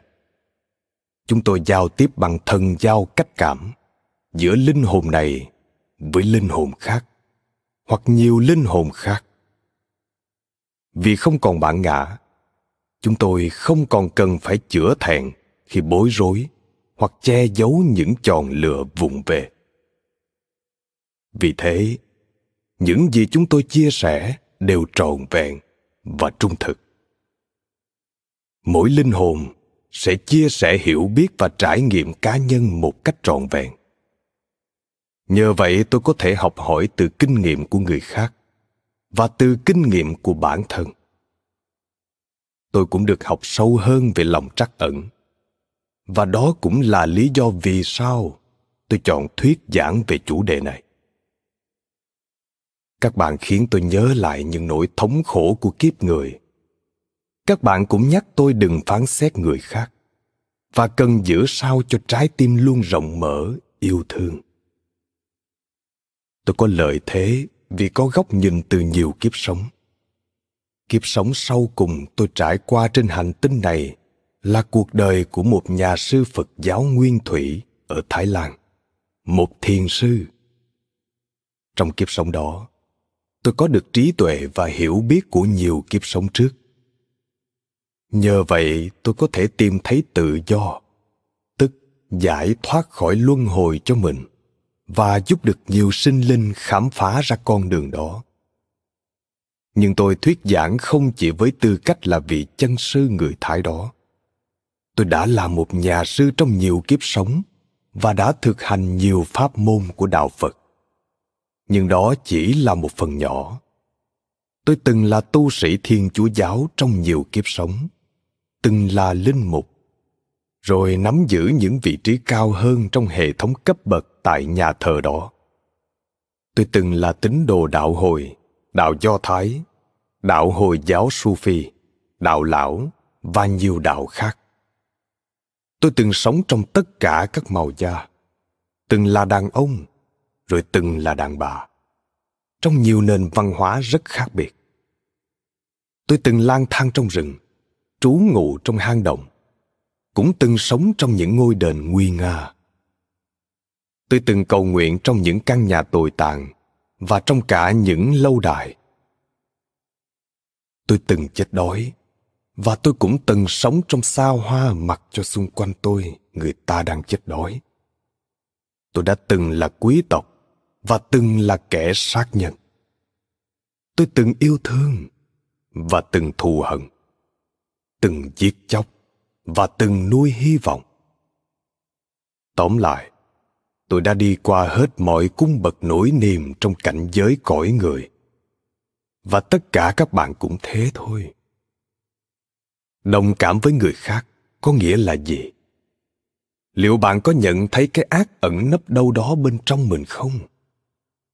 Liệu bạn có thể ngừng phán xét một tên bạo chúa để cảm thông cho nỗi đau và hoàn cảnh của ông ta không? Điều này không có nghĩa là đồng thuận với hành vi của ông ta mà là đồng cảm với ông ta. Chấp nhận và yêu thương ông ta vô điều kiện. Hãy nhớ rằng, việc học hỏi này đòi hỏi cả một quá trình.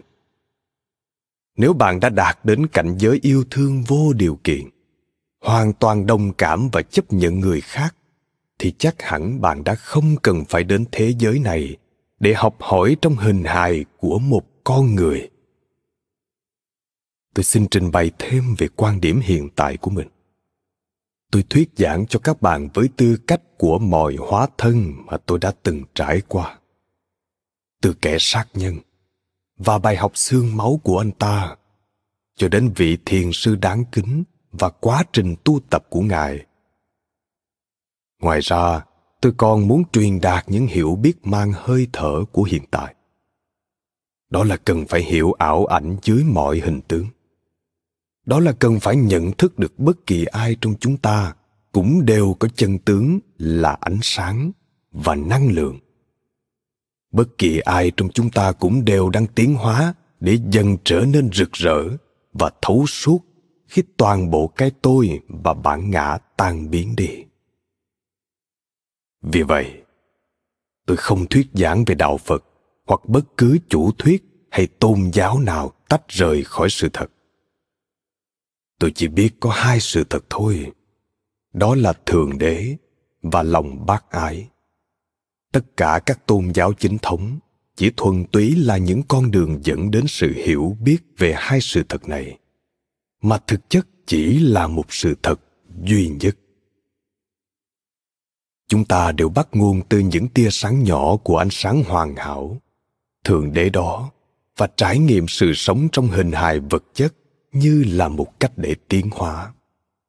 Khi tiến hóa, chúng ta trở nên rực rỡ và thấu suốt, xua tan toàn bộ bóng tối rồi tỏa sáng như một vầng mặt trời bé nhỏ. Nếu bạn lấy phần tinh túy ở giai đoạn tiến hóa này của tôi và đem nó đặt trước thứ ánh sáng hoàn hảo ấy, bạn sẽ thấy lộ ra những đường viền và một mảng tối màu xám hắt lên vầng sáng rực rỡ đó nếu bạn đem phần tinh túy của một sinh linh đã tiến hóa trọn vẹn và đặt trước thứ ánh sáng hoàn hảo ấy, nó sẽ trở nên vô hình. Đó là điều mỗi chúng ta đang hướng đến trên đường tiến hóa. Sự vô hình tuyệt đối, tính không của sự trống rỗng và thanh tịnh. Những gì tôi thuyết giảng phải được các bạn đích thân sàng lọc bằng sự thực hành cá nhân tôi chỉ có thể hướng dẫn. Việc học hỏi sự thật phải bắt nguồn từ trải nghiệm cá nhân. Nếu điều tôi nói là hữu ích và có tác dụng định hướng, hãy nghe theo tôi. Nếu bạn không hề thấy nó hữu ích, hãy để nó sang một bên và nghe theo trí tuệ nội tại của riêng bạn. Tôi cảm ơn các bạn đã cho tôi cơ hội được trò chuyện tôi hy vọng đã để lại trong bạn nhiều thắc mắc hơn là lời giải đáp. Có lẽ một ngày nào đó, chúng ta sẽ gặp gỡ và tôi có thể trao đổi tiếp về những thắc mắc ấy. Nhưng xin nhớ rằng, những lời giải đáp luôn có sẵn ở đó, trong trái tim các bạn. Hãy chú tâm vào việc thực hành và tự tìm câu trả lời cho chính mình. Tình yêu của tôi sẽ luôn đồng hành cùng các bạn Colby McLeod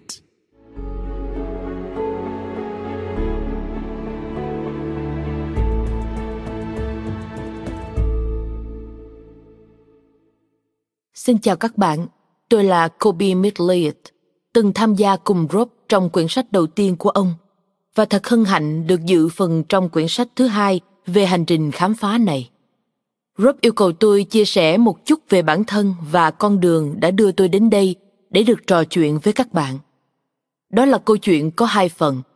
Phần đầu là câu chuyện về cách tôi phát triển khả năng ngoại cảm để có thể làm việc với khách hàng – Phần 2 là câu chuyện về chặng đường tự thử thách, tự quán chiếu và làm việc với phần tối bên trong mình đã diễn ra trong nhiều thập kỷ. Hai phần này có vẻ khác biệt, nhưng chúng gắn bó mật thiết và hữu cơ với nhau. Xin nói thêm, shadow work, làm việc với phần tối bên trong bạn, là một thực hành giúp chúng ta trở nên toàn vẹn hơn. Nó dựa trên tiền đề rằng bạn phải sở hữu 100% phần tối, phần bốc đồng tổn thương buồn bã hoặc bị cô lập mà chúng ta thường cố gắng phớt lờ đi của mình thay vì né tránh hoặc kìm nén nó. Từ năm 1973, tôi đã tìm hiểu nhiều giáo lý, nhiều phương pháp tư vấn và chữa lành. Vào năm 1994, việc thực hiện vài cuộc khảo sát về tiền kiếp đã bộc lộ năng lực của tôi. Không học hỏi chính thống dưới bất kỳ hình thức nào – tôi nhận ra mình có thể đặt tay chữa lành và chữa lành bằng năng lượng từ xa tôi cũng nhận ra mình có thể là người liên lạc giữa các thực thể không có thể xác và những thực thể đang ở trong thể xác con người như chúng ta. Tôi đã được xác thực là một trú xứ tiếp dẫn, a doorway home, cho các linh hồn bị mắc kẹt trong cõi âm u, grace bay. Là những người đã chết, nhưng vì một lý do nào đó mà họ không thể tự trở về với ánh sáng. Rồi tôi nhận ra là tôi có thể dẫn kênh từ các linh hồn, tức những bản thể cao hơn, cho những ai muốn tìm hiểu duyên cớ và cách thức hình thành nên những thử thách trong đời sống của họ ngày nay dự định của tôi không chỉ dừng lại ở chỗ tiếp tục học thêm kỹ thuật mà còn hướng sâu vào bên trong bản thân để loại bỏ những nỗi sợ những thành kiến thái độ phán xét bản ngã bất cứ điều gì có thể xen vào con đường của tình yêu vô điều kiện và lòng trắc ẩn. Thế còn phần 2? Nếu đã đọc qua quyển sách đầu tiên của Rob, các bạn hẳn biết rồi, vì tôi đã chia sẻ điều này trong đó. Câu chuyện và những thử thách của tôi được khám phá dưới cái tên Doris. Tôi đã sống trọn vẹn đời tự vấn. Tôi đã bắt đầu với một gia đình không im ấm, một người mẹ nghiện rượu vì bà đã đồng ý với kế hoạch cuộc đời từ trước khi chào đời của chúng tôi nhằm châm ngòi cho quyết định lớn của đời tôi liệu tôi có yêu thương bản thân trân trọng giới tính của mình do đó tôn trọng giới tính của tất cả những phụ nữ khác và yêu thương cơ thể mà tôi đã sáng tạo nên hay không? Nếu tôi chọn lựa yêu thương bản thân từ đầu, cuộc sống đã êm ả và bình an hơn. Nhưng tôi đã chọn con đường khó khăn hơn, như đã từng trải qua trong nhiều kiếp sống khác, và vì thế đã dẫn đến những thập kỷ đầy thử thách, như hai cuộc hôn nhân tồi tệ, ba đợt ung thư vú, bao gồm một cuộc đại phẫu cắt bỏ vú và một cuộc đời đầy ắp những trải nghiệm liên quan đến giới tính, phản ánh cảm giác sâu sắc về sự vô giá trị của bản thân. Dẫu thế, tôi vẫn không bỏ cuộc. Tôi cứ liên tục hỏi, nếu thượng đế tràn đầy yêu thương, và nếu tôi tuyệt đối chắc chắn về mối gắn kết giữa chúng ta, thì tất cả những chuyện này có lợi cho tôi như thế nào? Bởi hẳn là phải thế. Tôi đã dùng nhiều công cụ để nhận thức ý nghĩa đằng sau thắc mắc sâu thẳm này. Và trên đường đi tôi đã khám phá ra câu thần chú đam mê, định hướng cách sống hiện tại của tôi, và những gì tôi giảng dạy cho người khác. Hãy băng qua chiếc cầu của cảm giác sợ hãi để đi đến nơi không còn nỗi sợ hãi, và hãy bay lên. Bằng cách ôm ấp trọn vẹn những gì thuộc về bản thân, những khiếm khuyết và sự huy hoàng, yêu quý tất cả, và chấp nhận rằng mọi trải nghiệm đều đến từ ý định tốt lành của vũ trụ nhằm giúp tôi chữa lành. Tôi đã sống đúng với kế hoạch đã được lập ra từ trước khi chào đời của mình một cách trọn vẹn. Đi đến một nơi mà những gì tôi đạt được có thể giúp đỡ người khác vượt qua những thử thách của chính họ. Vai trò của tôi trong quyển sách này là linh mục, là người kể chuyện. Tôi có biệt tài tiếp cận với các tiền kiếp một cách chi tiết và cảm nhận được từng sắc thái tôi thấy rõ những chặng đường luân hồi khác của mọi người như xem một cuốn phim.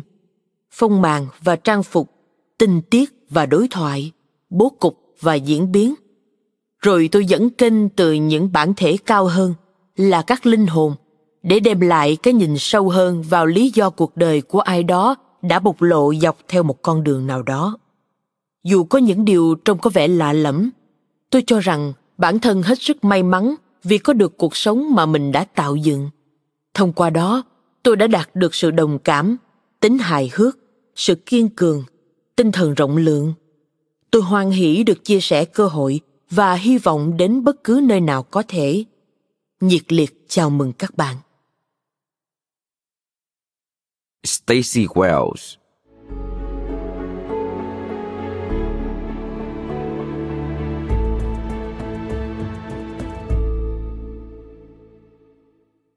Từ rất lâu rồi.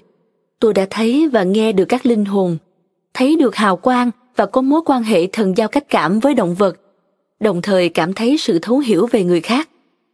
Có bốn vị thầy hướng dẫn tâm linh hỗ trợ tôi trong việc nhận thông điệp cá nhân và các việc ngoại cảm khác.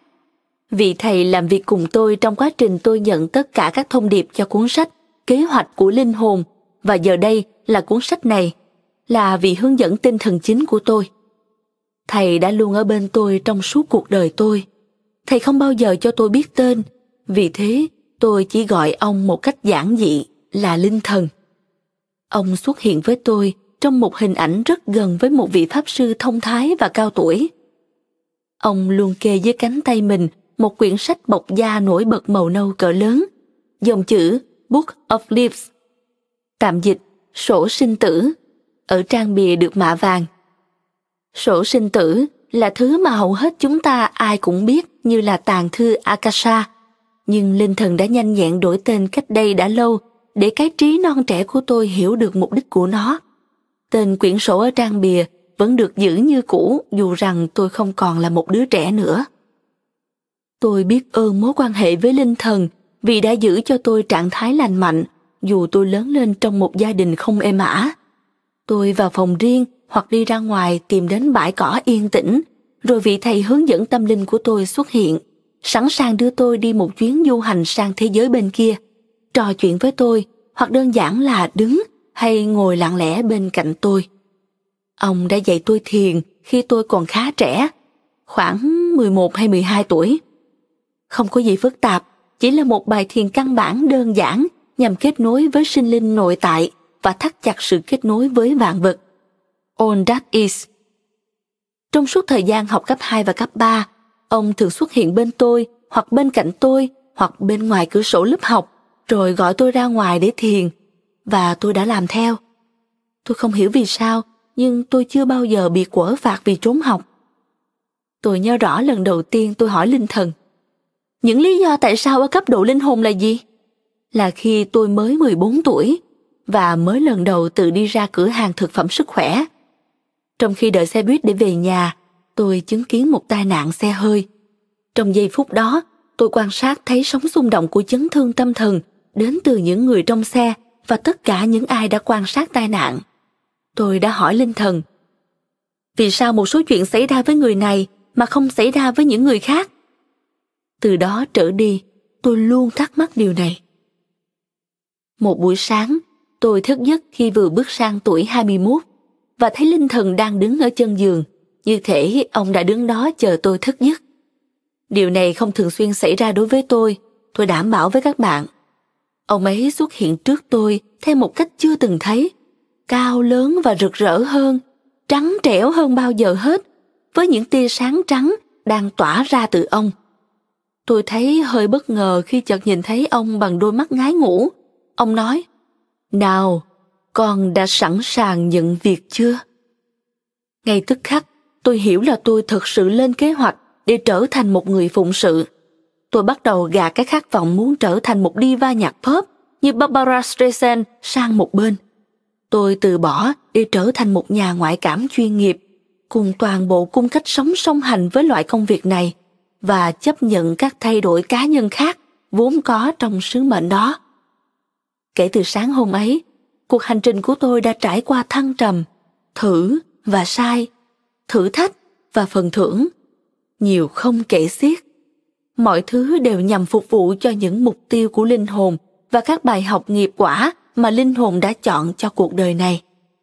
Trong khi làm việc với linh thần trong suốt cuộc đời tôi, tôi đã hiểu được lòng trắc ẩn ở mức độ rộng lớn hơn trước và tôi hiểu lòng trắc ẩn đã nâng cao khả năng phụng sự của tôi nhằm mang lại điều tốt lành ở mức cao nhất cho những người khác. Cũng vậy, tôi hiểu rõ cách mà những trải nghiệm cuộc đời đã dẫn dắt tôi đến được đây. Trên đường phụng sự, tôi đã học được nhiều về những lý do tại sao ở cấp độ linh hồn dẫn đến việc chúng ta làm một số chuyện. Tôi học nhiều về bản chất của linh hồn và con đường tiến hóa của nhân loại. Một hôm, Robert Schwartz gọi điện và bảo ông ấy muốn viết sách về chủ đề lên kế hoạch cuộc sống trước khi chào đời, và mời tôi tham gia những công việc thỉnh hồn để xây dựng nội dung cho quyển sách. Tôi cảm nhận được sự thành tâm trong dự định của Rob. Trái tim tôi và thầy hướng dẫn tâm linh của tôi nhảy cẩn lên vì háo hức và tôi buộc miệng trả lời đồng ý. Chúng tôi nhanh chóng xếp lịch cho buổi thỉnh hồn đầu tiên. Rob đặt những câu hỏi mà chưa ai từng hỏi, và ông ấy hỏi rất nhiều. Câu mà ông ấy hay hỏi nhất là liệu tôi có nghe được đoạn hội thoại nào hoặc cái gì đại loại thế trong buổi thảo luận lên kế hoạch cuộc sống trước khi chào đời đó hay không? Vâng, dĩ nhiên là tôi có nghe được.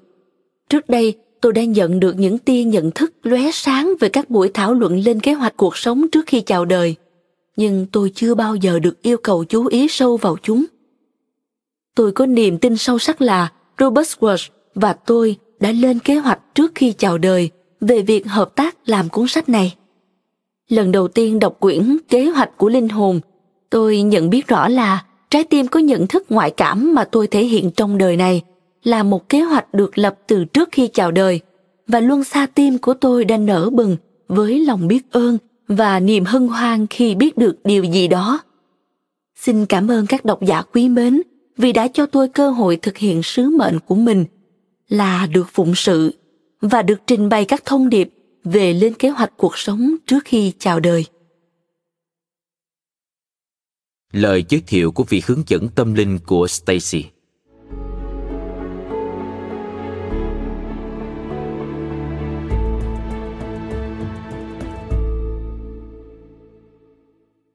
Tôi là người nói chuyện với Stacy. Tôi là người lâu nay vẫn đứng trước cô ấy trong giai đoạn chuyển đổi giữa hai kiếp sống và hỏi cô ấy rằng con có muốn làm việc theo cách này không? Và cô ấy đã đồng ý một cách sẵn sàng. Stacy cũng như tôi cùng tìm kiếm cơ hội học hỏi và giảng dạy. Chúng tôi gắn bó đã lâu. Chúng tôi đã ở thư viện Minh Triết, Library of Knowledge, thuộc thế giới bên kia như các bạn thường nói. Khát vọng tìm kiếm minh triết đã dẫn chúng tôi gặp nhau ở một lĩnh vực nhỏ hẹp nằm trong thư viện bao la. Cô ấy nhận ra tôi bởi vì các gia đình linh hồn của chúng tôi đôi khi có tương tác với nhau. Khi niềm đam mê trong linh hồn cô ấy ngày càng thiên về lĩnh hội minh triết và trí tuệ vũ trụ ở mức cao hơn và về việc chữa lành thông qua thực hành lòng trắc ẩn của vũ trụ, năng lượng và con đường của cô ấy trở nên tiệm cận với năng lượng và con đường của tôi. Từ đó, chúng tôi đồng hành cùng nhau nhiều lần trong những giai đoạn chuyển đổi giữa các kiếp và đôi khi gặp nhau trong hình hài con người. Hiện nay, chúng tôi vẫn đang đồng hành hài hòa. Cho dù chỉ một trong chúng tôi hóa thân dưới hình hài con người và mang tâm thức con người tại thời điểm này. Cội nguồn sơ khai của tôi không phải là con người dù tôi đã đóng vai, tức là hóa thân làm con người hơn một lần. Thay vì chọn con đường tiến hóa, với tư cách là con người như đa số các bạn đang đọc hoặc nghe quyển sách này. Đầu tiên, tôi đã chọn đắm mình trong các hệ liên hành tinh, nơi mà khoa học và kỹ thuật được thể hiện trong dạng vật chất là mục đích phát triển nổi bật. Càng học hỏi trong các hình tướng vật chất đó tôi càng nhận thức được là vạn vật gắn bó với nhau và tất cả chúng ta đều có liên quan đến nhau. Một lần, trong giai đoạn chuyển tiếp giữa các kiếp, tôi đã quyết định là sẽ khám phá điều này xa hơn và có trải nghiệm cảm xúc về việc kết nối với tất cả. Khi đó, tôi bị thu hút ngay đến trái đất và vì thế, tôi bắt đầu thâm nhập vào lĩnh vực nhận thức của loài người tôi đã có bốn kiếp sống trên trái đất. Kiếp sống đầu tiên, tôi là một người đàn ông sống trong thế kỷ thứ sáu sau công nguyên. Tôi là một cậu bé trầm tĩnh, nhưng tò mò, biết đọc sớm và đã thử chế tạo đan dược từ các nguyên liệu có nguồn gốc hoặc được gieo trồng trên trái đất. Khi trưởng thành, tôi sống đời du cư. Tôi lang thang khắp các làng mạc, tìm cách giúp đỡ và chữa lành dựa vào hiểu biết cá nhân về thực vật và hoa để nuôi sống bản thân bên cạnh lòng hảo tâm của những ai mời tôi vào. Cho tôi ăn và cho tôi một mái nhà để trú ngụ. Tôi học được nhiều điều về con người và nỗi đau nhân loại trong kiếp sống đó. Trong một kiếp sống khác tôi đã sống như một linh mục thuộc dòng tu sau này trở thành dòng biển Đức ở thế kỷ thứ 10. Tôi được tự do đọc sách và đi lang thang, và tôi đã tận dụng cả hai điều này. Trong một lần sống tạm ở cõi người khác, tôi dự định sống trong một thời gian rất ngắn và chết khi tôi lên 9 tuổi. Mục đích của kiếp sống đó là để trải nghiệm sự non nớt của những cảm xúc căn bản, để tôi hiểu rõ hơn về kết cấu của đời sống con người và tâm thức loài người.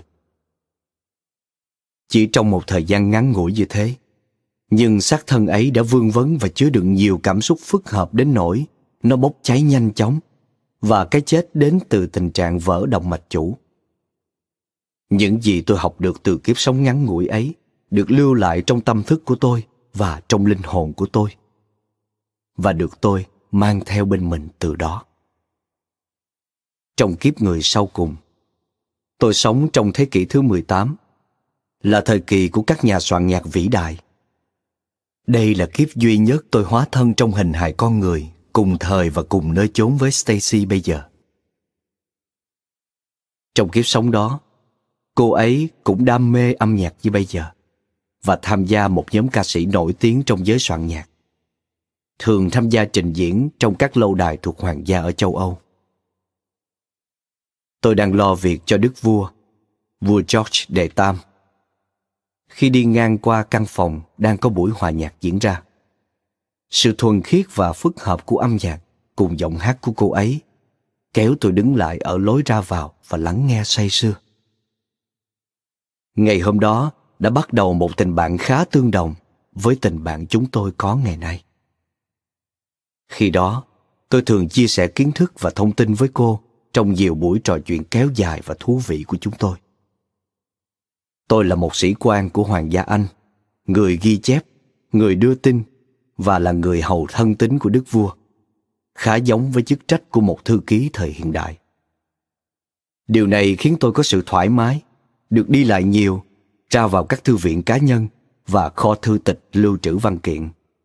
Được quan sát quá trình ra những quyết định ảnh hưởng đến sự sống của vô số con người. Tôi được nhà vua tin cậy và chứng tỏ mình xứng đáng với điều đó. Một lần nữa, tôi được chứng kiến nhiều và học hỏi nhiều. Trong giai đoạn chuyển tiếp giữa các kiếp, khi tôi ở đây, trong ngôi nhà thật sự mà các bạn gọi là linh giới hoặc thiên đường. Tôi làm nhiều việc và tương tác với nhiều linh hồn, hữu hình và vô hình. Phần lớn thời gian, tôi tiếp tục nghiên cứu, học hỏi, giảng dạy và chữa lành. Khi Stacy đến gặp tôi trước khi bắt đầu kiếp sống và hình hài hiện tại, cô ấy bày tỏ nguyện vọng được làm việc với tôi để có thể tiếp tục khám phá hiểu biết và giảng dạy về khái niệm tự nhận thức thông qua triết học tâm linh. Khi chúng tôi trò chuyện với nhau, sự quyết tâm của cô ấy đã được làm rõ và nguyện vọng của cô ấy được định hình. Đó là dẫn kênh để giảng giải với chủ định về tâm thức chữa lành. Hàn gắn những vết thương của linh hồn và tinh thần qua sự thấu hiểu về bản thân và linh hồn. Mục tiêu của cô ấy là nhận diện mối liên hệ mật thiết giữa hình tướng vật chất và linh hồn trú ngụ. Từ đó đem đến những ý tưởng sẽ thúc đẩy hội thoại và phát triển. Cô ấy cũng dự định là trong nhận thức của cô ấy sẽ bao gồm cả thế giới bên kia, thứ vẫn luôn tồn tại. Sử dụng trải nghiệm của nhiều kiếp sống mà linh hồn đã đi qua. Các kiếp sống yêu thương, phụng sự, tìm tòi và phát triển tâm linh.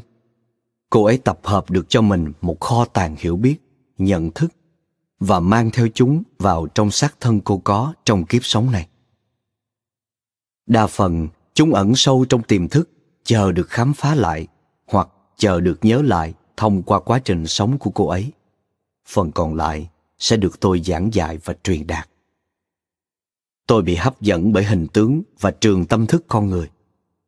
Nó rất phong phú, giàu có, rộng lớn, có chiều sâu và kết cấu cảm xúc đa dạng. Vì thế, có rất nhiều điều để học về nhân loại khi tôi không chủ động dự phần tôi vẫn thường quan sát nó hoặc tham gia từ thế giới vô hình của tôi đó chính là nơi tôi vẫn thường tương tác với stacy và tương tác với các bạn thông qua stacy ngay bây giờ Pamela Crispy và Jesus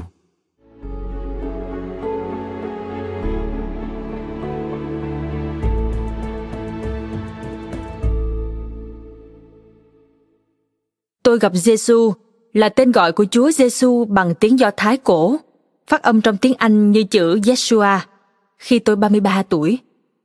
Ngài xuất hiện trong đời tôi sau một cuộc chuyển hóa cá nhân sâu sắc, khiến tôi buông bỏ công việc, hôn nhân và nơi trú ngụ của mình.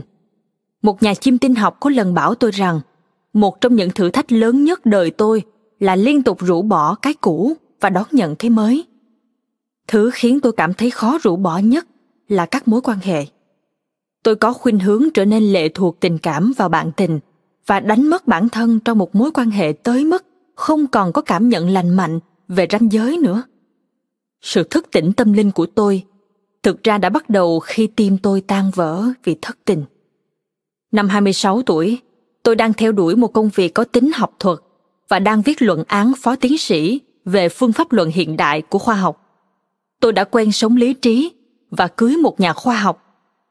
Kế đó tôi gặp một triết gia và có nhiều cuộc hội thoại thú vị với ông ấy về ngoại cảm và tâm linh.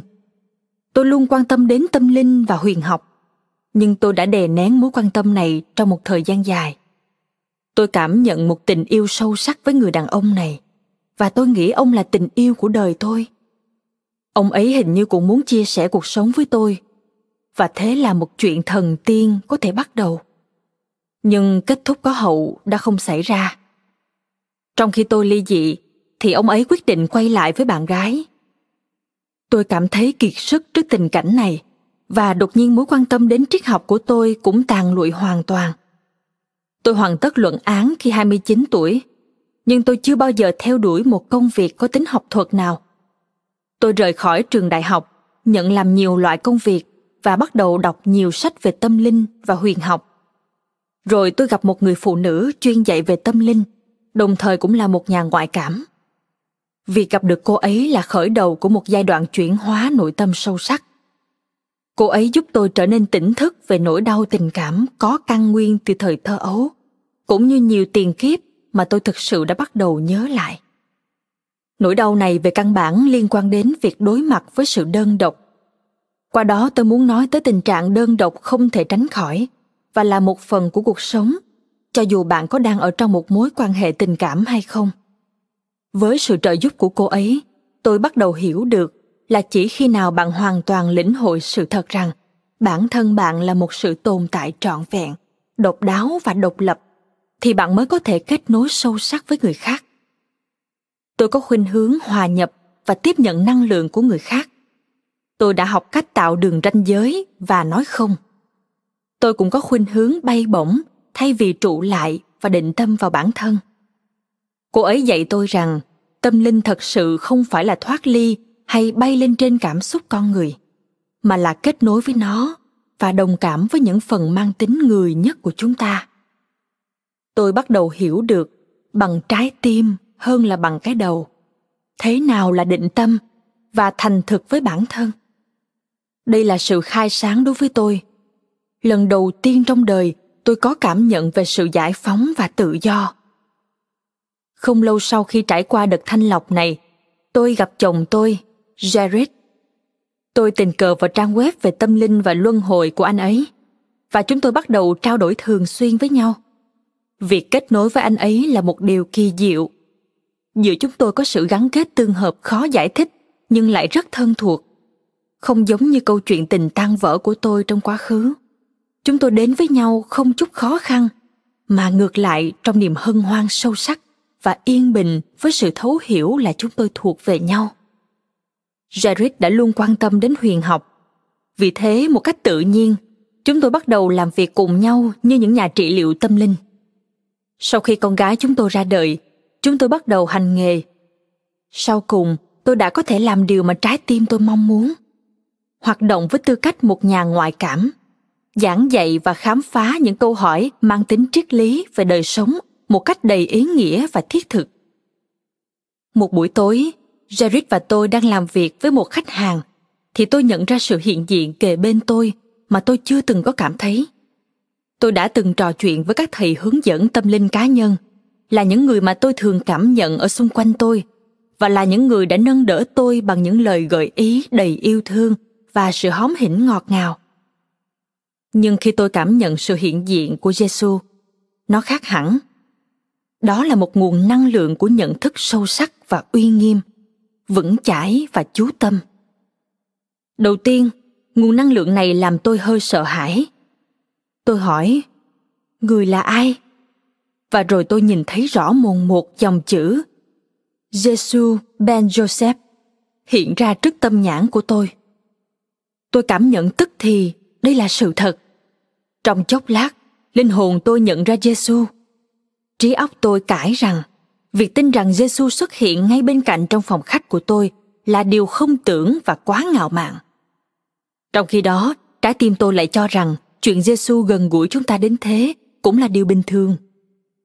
Giêsu không hề là một quyền năng cao vời vợi so với chúng ta. Ngài muốn là bạn của chúng ta, là người mà chúng ta có thể tin tưởng và cởi mở. Bởi vì Ngài chẳng bao giờ phán xét chúng ta, dù Ngài rất thẳng thắn và chân thành. Ngài yêu cầu tôi hãy trung thực hết sức với bản thân. Hãy nhìn những nỗi sợ của tôi bằng mắt và không che đậy bằng những lý thuyết tự đề cao bản thân. Ngài khi thì nghiêm khắc, lúc lại tràn đầy yêu thương – điều đó giúp tôi hiểu được yêu thương là gì yêu thương không nhất thiết phải là dễ thương và dễ chịu thường thì nó sẽ buộc chúng ta bước ra khỏi vùng thoải mái với lòng can đảm và sự nhạy cảm việc công khai thể hiện bản thân với tư cách là kênh dẫn từ Giêsu đem lại cho tôi nhiều nỗi sợ và bất an rất khó vượt qua. Bản năng hoặc cơ chế tồn tại của tôi lâu nay đã khiến tôi co cụm với xung quanh vì tôi thấy rất sợ Giêsu đang dạy tôi cảm nhận sự an toàn trong thế giới này, duy trì sự cân bằng và hiểu được chính mình trong khi kết nối với người khác thay vì sợ hãi và phân tán tôi vẫn đang học cách thực hiện được điều này. Nhưng tôi nghĩ mình cũng đã có tiến bộ. Và tôi đã nhận được khá nhiều từ công việc này. Thông qua việc dẫn kênh cho giêsu tôi đã kết nối với gia đình linh hồn của tôi ở thế giới. Tôi thấy gắn bó hơn với trái đất. Và điều quan trọng nhất là, dù sợ hãi, nhưng tôi có được cảm giác linh hồn tôi đã tọa nguyện với những mong muốn được hoàn thành trên trái đất trong kiếp này. Với sự giúp đỡ của giêsu bây giờ tôi nhận ra là chúng ta sống trên trái đất là để gắn bó với tính người, để đi qua những cảm xúc mà chúng ta khăng khăng tìm mọi cách tránh né và để trải nghiệm trạng thái tọa nguyện khi trở thành một thiên thần bằng xương bằng thịt và hoàn toàn gắn bó với trái đất. Phần giới thiệu của Giêsu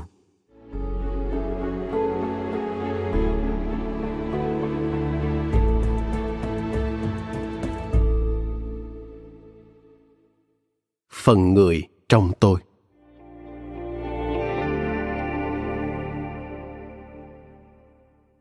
Tôi là Jeshua. Tôi chính là người mà các bạn đã biết dưới tên gọi Jesu. Khi nói chuyện thông qua Pamela, tôi gọi mình là Jeshua để đánh dấu sự khác biệt giữa cái tôi sống động, thực tế với hình tượng của tôi được lịch sử dựng nên trong mắt loài người. Theo hình tượng này, tôi là một người đàn ông có khả năng siêu nhiên, vượt lên trên những xúc cảm con người như nỗi sợ và sự nghi hoặc. Tuy nhiên sự thật là xét trên nhiều phương diện tôi cũng là một con người như các bạn. Tôi tìm thấy một con đường cho phép tôi kết nối sâu sắc với linh hồn và dẫn dắt tôi đi theo sự mách bảo nội tâm trong đời sống. Nhưng tôi cũng trải qua những cuộc đấu tranh nội tâm căng thẳng, giống như các bạn. Truyền thống văn hóa và tôn giáo của các bạn có khuynh hướng tôn sùng tôi và đẩy các khía cạnh con người của tôi sang một bên. Ngay lúc này, tôi muốn nói với các bạn rằng tôi đã từng là một con người. Tôi là một người anh em của các bạn, thoát khỏi những hỗn loạn của đời sống trên trái đất chưa lâu nhưng cảm nhận được khá sâu sắc những thử thách mà các bạn đang đối mặt. Tôi ước gì mình có thể đến bên các bạn để nói với các bạn rằng các bạn có thể vượt qua những thử thách của mình, rằng các bạn là những sinh mệnh mạnh mẽ đầy quyền năng và rằng hiện tại các bạn đóng một vai trò quan trọng trong lịch sử. Những thử thách trong cuộc đời của tôi.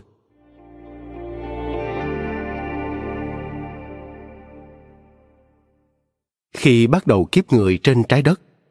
Linh hồn tôi biết là tôi sẽ đem đến một loại tâm thức mới, một tâm thức mà nhiều người, và chắc chắn là cả các nhà cầm quyền chính trị của thời đại đó chưa cởi mở để đón nhận. Tôi có kế hoạch phải trở thành một hình tượng cộng đồng và phải chạm vào trái tim của những linh hồn có cùng quan điểm. Có một nhóm người chờ đợi để được thức tỉnh bởi sự xuất hiện của tôi trên trái đất vào thời điểm đó nhóm người này kỳ vọng sẽ mở đường cho tâm thức Christ xuất hiện trên trái đất. Tôi không thể tự mình hoàn thành sứ mệnh. Tôi phụ thuộc vào những người cùng quan điểm. Họ sẽ nhận được thông điệp của tôi và lan truyền nó trên thế giới. Nhiều người đang đọc hay nghe cuốn sách này nằm trong số những linh hồn ấy. Nhiều người trong các bạn đã sống trong thời đó và ở cấp độ linh hồn. Các bạn đã nguyện sẽ mang nhận thức mới này đến với trái đất. Các bạn có thể gọi đó là tâm thức christ hoặc đơn giản là nhận thức rằng chúng ta là một, gắn bó với nhau bởi cùng một dòng chảy của sự sống.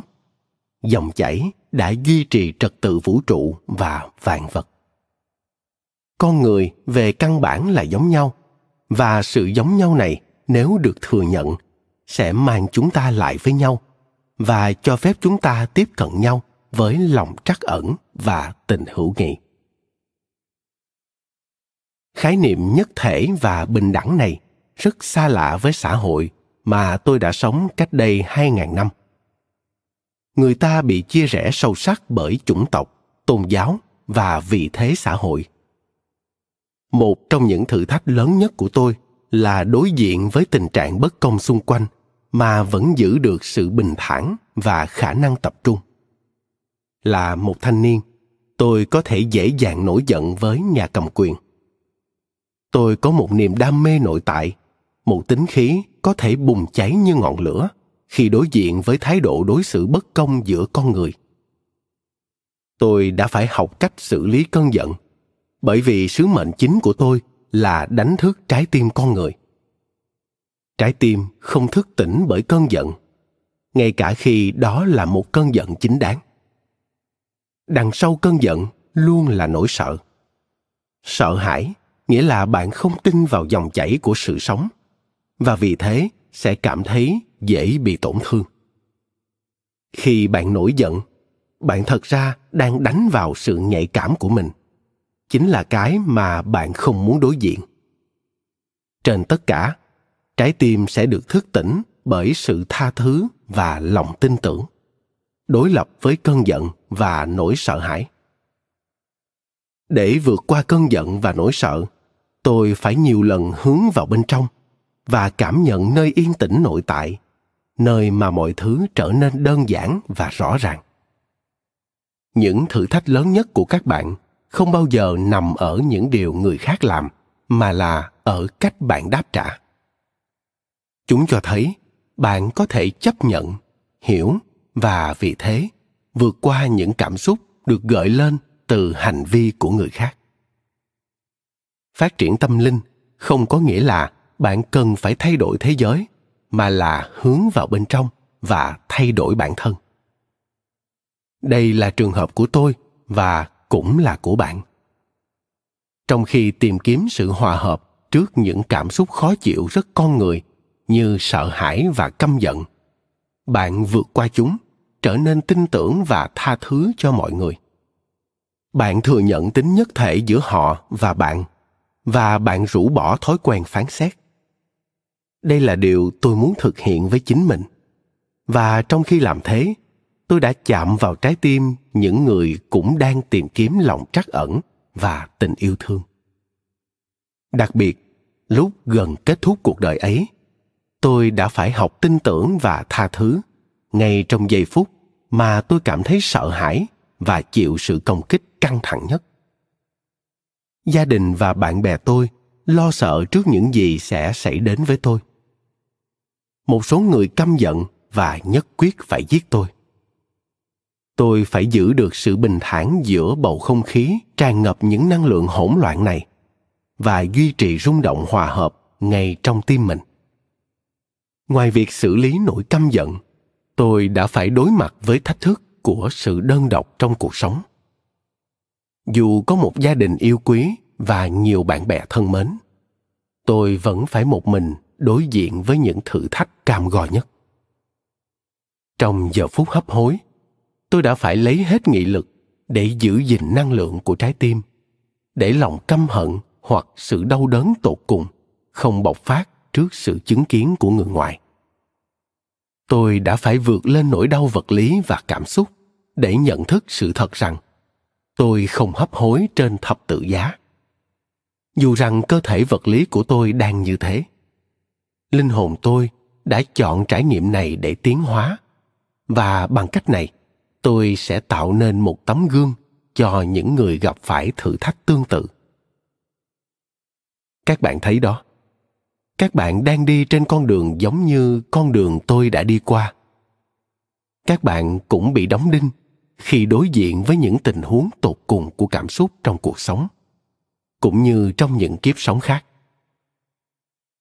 Nếu bạn bị quyển sách này thu hút và cảm thấy được thông điệp của nó động viên bạn cũng nhận thức được là đằng sau những khó khăn đó luôn có ý nghĩa nhất định. Nếu bạn chấp nhận quan điểm là chính bạn đã chọn các thử thách sống này và nếu bạn đang tìm hiểu ý nghĩa của chúng, thì bạn đã vượt qua những phản ứng ban đầu của cảm giác sợ hãi, căm giận, đau khổ. Các bạn giờ đây đang hoàn thành tâm nguyện về sứ mệnh của linh hồn mình những thử thách trong cuộc đời của các bạn.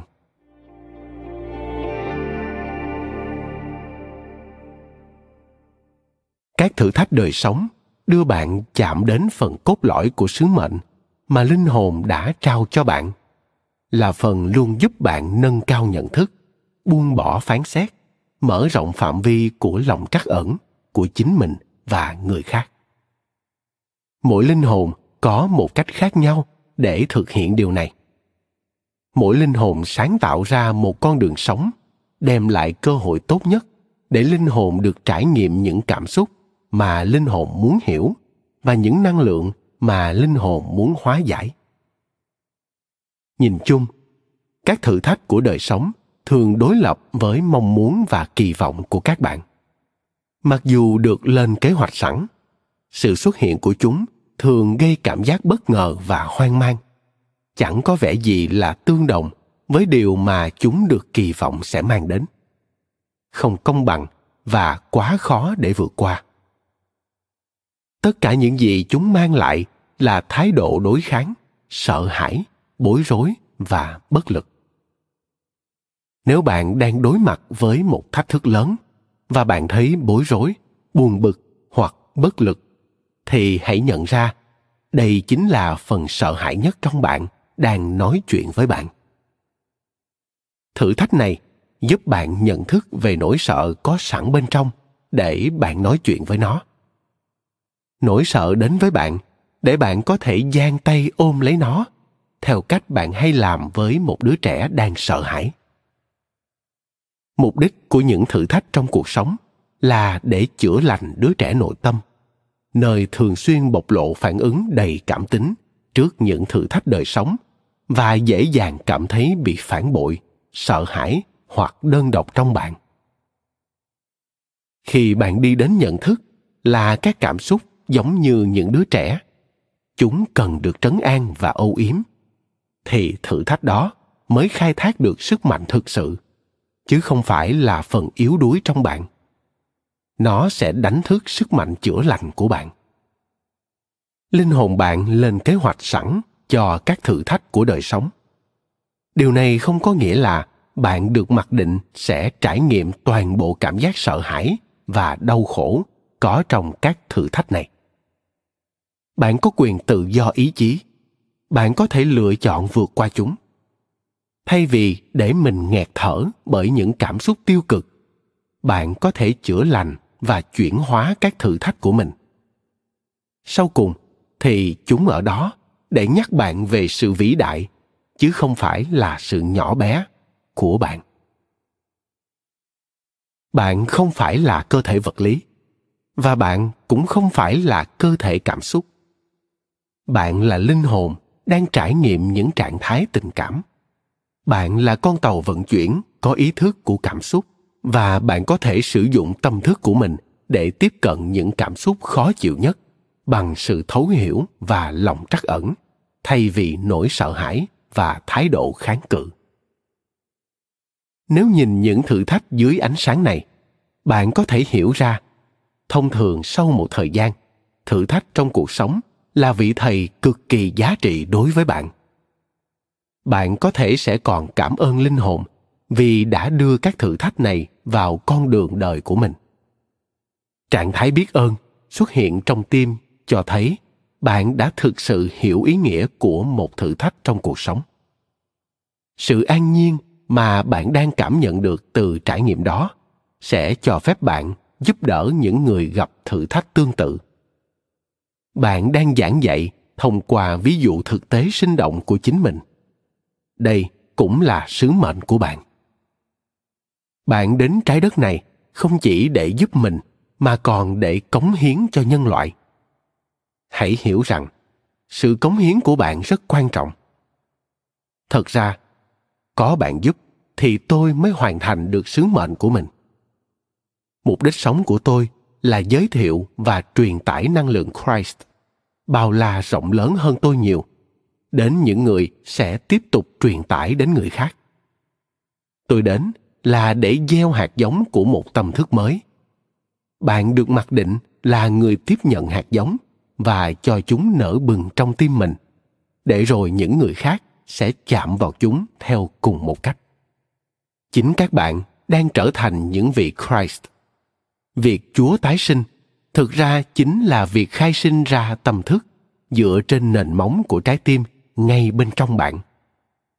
Các bạn là một phần trong sứ mệnh của tôi. Vào thời điểm đó, tôi cần có các bạn.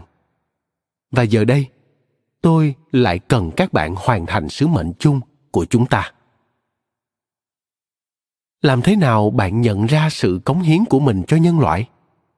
Làm thế nào bạn hiểu được bạn cần cống hiến những gì?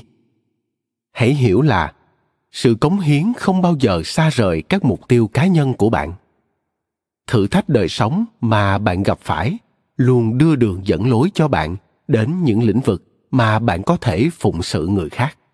Ví dụ, một người có con nhỏ vừa qua đời và vừa tổ chức xong lễ tang đau buồn cho con mình. Sự kiện này có thể sẽ gợi ý nếu đây là sứ mệnh của linh hồn, để người ấy bị thu hút bởi ý tưởng giúp đỡ các bậc cha mẹ vượt qua nỗi đau mất con nhỏ những người phù hợp sẽ đến gặp họ và thu hút loại việc này đến với họ. Và khi họ làm loại công việc này, họ thấy vui và có cảm giác được sống trọn vẹn, ngay cả khi họ đang ngồi giữa những người đang đau khổ, căm giận hoặc cô đơn. Sự cống hiến của bạn cho nhân loại phải là những việc bạn thích làm và sẵn lòng làm, ngay cả khi bạn không được trả thù lao điều này có thể thay đổi cách sống của bạn. Có một khuynh hướng tự nhiên trong con người là muốn truyền tải tới người khác những kiến thức mà họ học được từ trái tim. Bởi vì khi trái tim bạn thức tỉnh, bạn dễ dàng cảm nhận sự kết nối giữa bạn với những người khác, thậm chí là với cả nhân loại rộng lớn hơn. Nếu con tim bạn biết yêu thương, bạn sẽ muốn chia sẻ kiến thức với những người khác bởi việc làm này giúp bạn cảm thấy tình yêu thương và cảm giác hoan hỷ, dâng trào trong tim. Thông thường, năng lượng trái tim được thức tỉnh sau khi ta vượt qua khủng hoảng cá nhân. Các bạn có một câu châm ngôn. Điều gì không thể giết chết ta sẽ làm ta mạnh mẽ hơn. Những thử thách trong cuộc sống được thảo luận trong quyển sách này cũng tương tự như thế chúng tưởng như muốn bẻ gãy bạn. Nhưng thật ra, điều chúng muốn là đập tan những rào cản sợ hãi và phán xét mà bạn tự tạo ra. Nếu bạn để cho cơn khủng hoảng gỡ bỏ hết những rào cản này, một tâm thức mới, loại tâm thức sẽ thu hút những tình huống phù hợp để bạn hoàn thành sứ mệnh của linh hồn sẽ bước vào đời bạn. Giai đoạn này của lịch sử là lúc nhân loại đang vươn lên chiều cao tâm thức mới, là lúc con người thừa nhận tình trạng nhất thể của họ. Ngay cả khi họ thuộc các chủng tộc, giới tính hoặc nền tảng văn hóa khác nhau. Thời đại này là thời đại của khủng hoảng và cơ hội. Những khủng hoảng mà thế giới các bạn gặp phải trong nền kinh tế và hệ sinh thái là do sự thiếu nhận thức bằng trái tim trong những lĩnh vực này cách thức con người đối đãi với nhau và với thiên nhiên thường dựa trên lợi nhuận và nhằm phục vụ lợi ích cá nhân. Đây là tâm thức mang tính bản ngã. Tôi không phán xét loại tâm thức này. Nó đã làm xong nhiệm vụ của nó, như tất cả các loại tâm thức khác.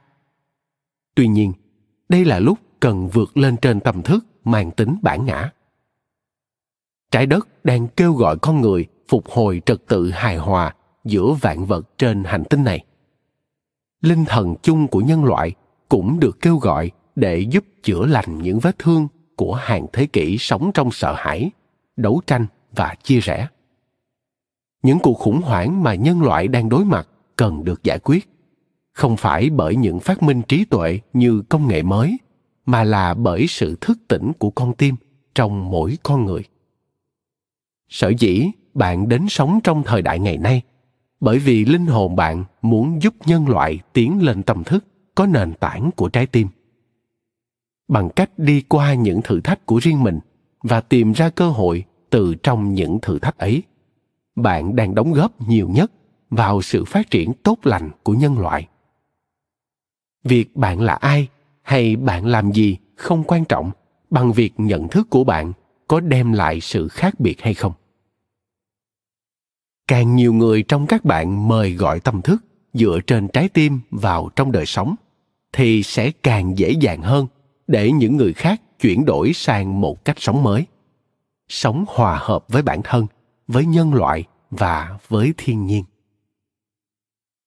Tôi kêu gọi các bạn hãy có niềm tin. Tôi muốn nói là các bạn không đơn độc các bạn có thể đương đầu với những thử thách của đời sống và vượt qua chúng.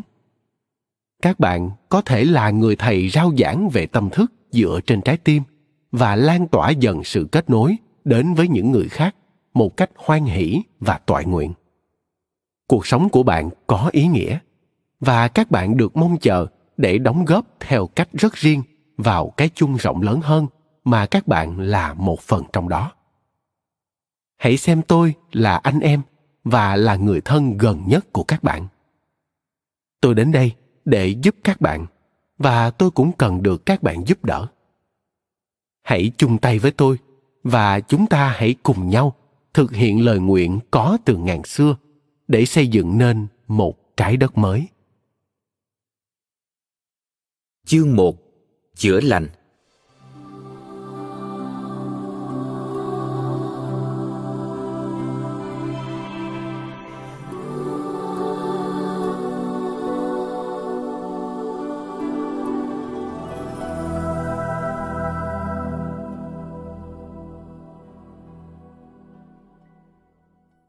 Hành trình mà bạn tham gia khi đọc hoặc nghe quyển sách này sẽ có ý nghĩa và có tác dụng chữa lành nhiều nhất nếu bạn bắt đầu bằng việc trang bị cho mình một cơ sở nhận thức. Vì thế, chúng ta hãy bắt đầu với câu hỏi căn bản nhất. Vì sao chúng ta lại lập kế hoạch để có những trải nghiệm nhất định, trong đó có cả những thử thách gây go trong đời sống chúng ta? Nghiệp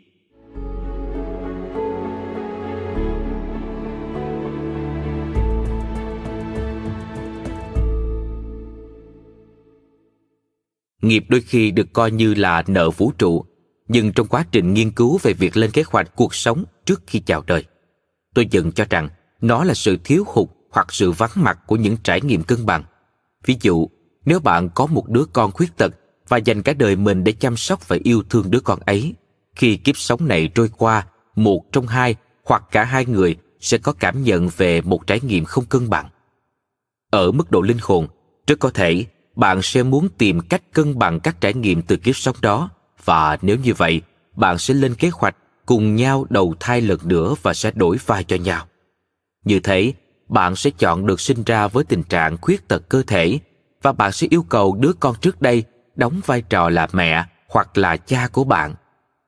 Vì tình yêu lớn lao dành cho bạn và vì muốn cân bằng những trải nghiệm của kiếp sống trước, đứa con trước đây của bạn rất có thể sẽ đồng ý với yêu cầu của bạn và thế là, một kiếp sống khác sẽ được khởi động. Cảm giác cân bằng của linh hồn bắt nguồn không phải từ điều linh hồn làm cho một linh hồn khác, mà từ việc trải nghiệm điều nó chưa được trải nghiệm trước đây. Ví dụ, linh hồn của đứa con trước đây của bạn cảm nhận một sự cân bằng khi nó trải nghiệm việc chăm sóc. Tương tự, linh hồn của bạn sẽ cảm nhận một sự cân bằng sau khi bạn trải nghiệm việc đón nhận sự chăm sóc. Nguyên tắc này cũng áp dụng cho trường hợp bạn đã bỏ rơi đứa con tật nguyện trong kiếp sống trước. Dù bạn có chọn lựa chắc chắn là sẽ bù đắp lại cho đứa con trước đây trong một kiếp khác hành vi bù đắp đó cũng không thực sự tạo ra cảm giác cân bằng. Thật ra cảm giác cân bằng đến từ trải nghiệm bị bỏ rơi. Hãy nghe kỹ nhé giêsu nhấn mạnh nghiệp không cân bằng thông qua việc làm điều tốt cho người khác như cách người ta hay nghĩ không phải cứ làm điều tốt cho ai đó là sẽ cân bằng được nghiệp với người đó, mà là phải tự mình đi qua trải nghiệm đó. Cũng như thế, cần phân biệt cân bằng nghiệp với giải phóng nghiệp. Nghiệp được cân bằng khi linh hồn cảm thấy đã trải nghiệm mọi mặt của một vấn đề. Nghiệp được giải phóng khi nguyên nhân cơ bản của tình trạng mất cân bằng được giải quyết. Sự khác biệt này là đáng kể trừ phi chúng ta chữa lành được nguyên nhân cơ bản tạo ra nghiệp. Bằng không, chúng ta sẽ có khuynh hướng tạo nghiệp mới ngay cả khi nghiệp gốc đã được cân bằng. Ví dụ, trong một tiền kiếp, bạn có niềm tin sai lầm rằng nguồn tài nguyên của vũ trụ là hạn chế và không đủ để phân phát cho tất cả. Rồi niềm tin sai lầm đó tạo nên nỗi sợ to lớn ở bên trong bạn, đến nỗi bạn quyết định ăn trộm thực phẩm của nhà hàng xóm. Và cuối đời, khi bạn trở về với cõi vô hình và xem xét lại cuộc đời mình, bạn có một khát khao muốn cân bằng trải nghiệm này. Vì thế, bạn lên kế hoạch để trải nghiệm việc mất tài sản trong kiếp sống tiếp theo. Bạn cũng chọn mang theo cả năng lượng sợ hãi và niềm tin sai lầm về sự khan hiếm vào trong thân xác nhằm mục đích chữa lành cho những năng lượng tiêu cực này. Những trải nghiệm mà bạn hoạch định cho kiếp sau là để cân bằng nghiệp nhưng chưa chắc đã điểm mặt chỉ tên được nỗi sợ hay niềm tin sai lầm đó. Nếu không được chữa lành, nỗi sợ và niềm tin sai lầm đó có thể sẽ thôi thúc bạn có những hành động tạo thêm nghiệp. Nghiệp gốc chỉ được giải phóng khi nỗi sợ và niềm tin sai lầm dẫn đến việc hình thành nghiệp được chữa lành. Ở cấp độ linh hồn, bạn hiểu điều này và vì thế bạn có thể lập kế hoạch, ví dụ như sẽ trải nghiệm cảnh bần hàng hay thất bại về tài chính trong lần đầu thai tiếp theo. Không phải là để tự trừng phạt vì hành vi trộm cắp trong tiền kiếp, mà để phóng chiếu những khía cạnh trong tâm thức, nỗi sợ và niềm tin vào sự túng bấn đang cần được chữa lành. Mặc dù chúng ta không thích và hay kháng cự lại tình trạng đau khổ, nó lại là một cơ chế chữa lành tiềm năng, ngay cả khi chúng ta không ý thức được sự chữa lành sẽ xảy ra khi nào hoặc bằng cách nào. Tuy nhiên nhận biết có ý thức về mục đích của nó có thể giúp chúng ta học được những bài học liên quan và tạo ra sự chữa lành cần thiết theo một cách ít gây cấn hơn. Trong một buổi thảo luận của chúng tôi, Giêsu đã mô tả nghiệp như một loạt niềm tin sai lầm về bản thân và thế giới, niềm tin vào nỗi sợ hãi và sự chia rẽ. Tôi tin là ngay thời điểm then chốt này, trong sự tiến hóa của nhân loại, chúng ta đang quay trở lại trạng thái của tâm thức hợp nhất mà trong đó những nỗi sợ và niềm tin vào sự chia rẽ đang được chữa lành. Trái với cách hiểu bình thường, sự chữa lành này có thể xảy ra hoàn toàn nhanh chóng, nếu không muốn nói là xảy ra tức thì. Giêsu đã nói: Sự giải phóng nghiệp lực có thể xảy ra ngay lập tức khi linh hồn nhận ra bản chất thực sự của mình. Thần thánh thuần khiết là một với linh thần. Khi nhận thức được điều này, thì niềm an lạc sâu sắc đâm chồi. Khi linh hồn có thể hiểu được điều này, nó sẽ dễ dàng giải phóng bản thân khỏi sự ràng buộc của nghiệp lực.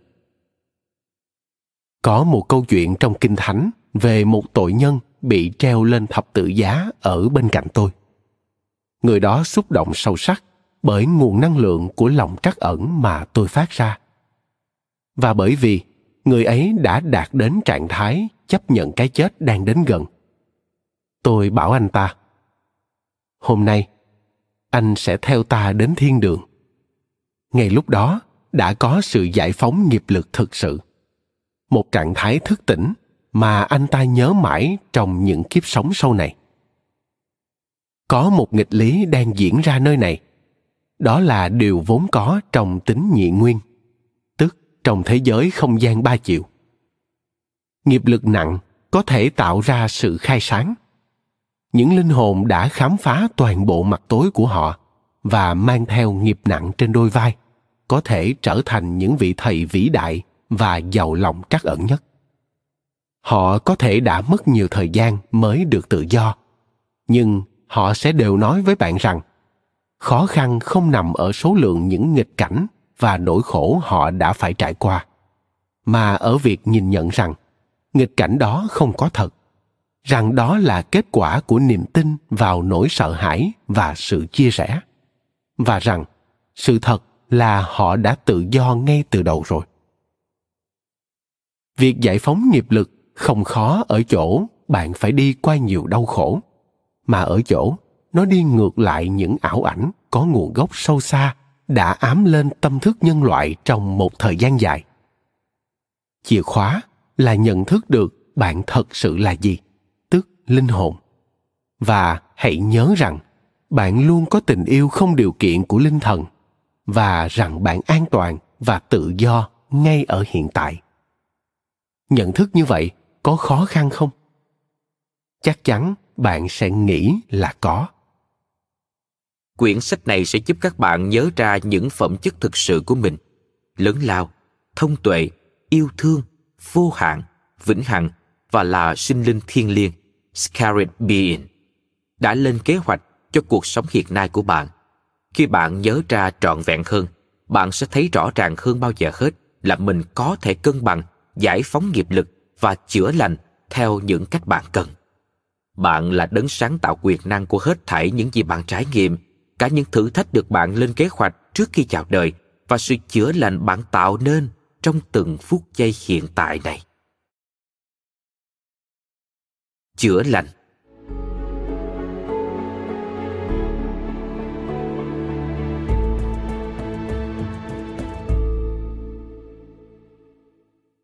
Chúng ta cũng lên kế hoạch cho những thử thách và các trải nghiệm sống khác nhằm chữa lành những năng lượng và khía cạnh khác của tâm thức có thể không liên quan đến nghiệp lực của chúng ta ví dụ trong cuốn sách kế hoạch của linh hồn tôi chia sẻ câu chuyện của penelope một phụ nữ trẻ đã chọn bị điếc bẩm sinh khi nhà ngoại cảm Stacy Wells và tôi tiếp cận quá trình lên kế hoạch cuộc sống trước khi chào đời của Penelope, chúng tôi khám phá thấy mẹ cô trong kiếp trước cũng là mẹ cô trong kiếp này.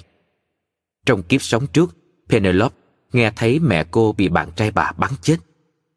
Penelope bị tổn thương tâm lý từ biến cố này, dẫn đến việc cô tự tử trong kiếp sống đó. Vì thế cô trở về linh giới, mang theo cái gọi là năng lượng tổn thương chưa được xử lý, giờ đây cần được hàn gắn. Trong buổi lên kế hoạch cuộc sống trước khi chào đời, vị hướng dẫn tâm linh của Penelope hỏi liệu cô ấy có muốn sinh ra bị điếc để tránh bị tổn thương tương tự và để cô ấy có thể hàn gắn những tổn thương từ kiếp trước hay không? Penelope đáp, Vâng, đó là điều con muốn và điều con ước được làm. Thế là mở ra việc lên kế hoạch cho trải nghiệm cuộc đời của người điếc hoàn toàn. Tôi cũng liên hệ đến câu chuyện của Pat, một quý ông đã lên kế hoạch từ trước khi sinh là sẽ trải nghiệm mấy mươi năm nghiện rượu Pat góp phần dựng nên kế hoạch cuộc đời này bởi cách thức ông chết trong kiếp sống trước. Trong kiếp đó, Pat chết trận. Ông là người lính cuối cùng đứng giữa trận địa. Khi đi loanh quanh ở trận địa để tìm kiếm các đồng đội đã ngã xuống, ông cảm thấy vô cùng khiếp sợ. Trong trạng thái sợ hãi tột độ, ông lại bị bắn chết. Năng lượng sợ hãi vì thế đã vương vấn trong ý thức của ông, rất cần được chữa lành. Trước khi ra đời, Pat hiểu là trải nghiệm nghiền rượu kéo dài sẽ đẩy ông vào những cảm xúc đau khổ đủ để ông phải tìm kiếm Thượng Đế, để rồi ông sẽ có được sự thức tỉnh tâm linh và điều này sẽ chữa lành nỗi sợ mà ông đã mang vào cơ thể. Một hôm, sự chữa lành của Pat bắt đầu khi ông đi làm về, uống hết giọt rượu cuối cùng trong nhà, ngã khuỵu gối và cầu xin Thượng Đế giúp đỡ. Ngay lúc đó, Pat cảm nhận sự hiện diện của Thượng Đế Vài tuần sau đó, ông quyết định cai nghiện và không bao giờ say xỉn nữa.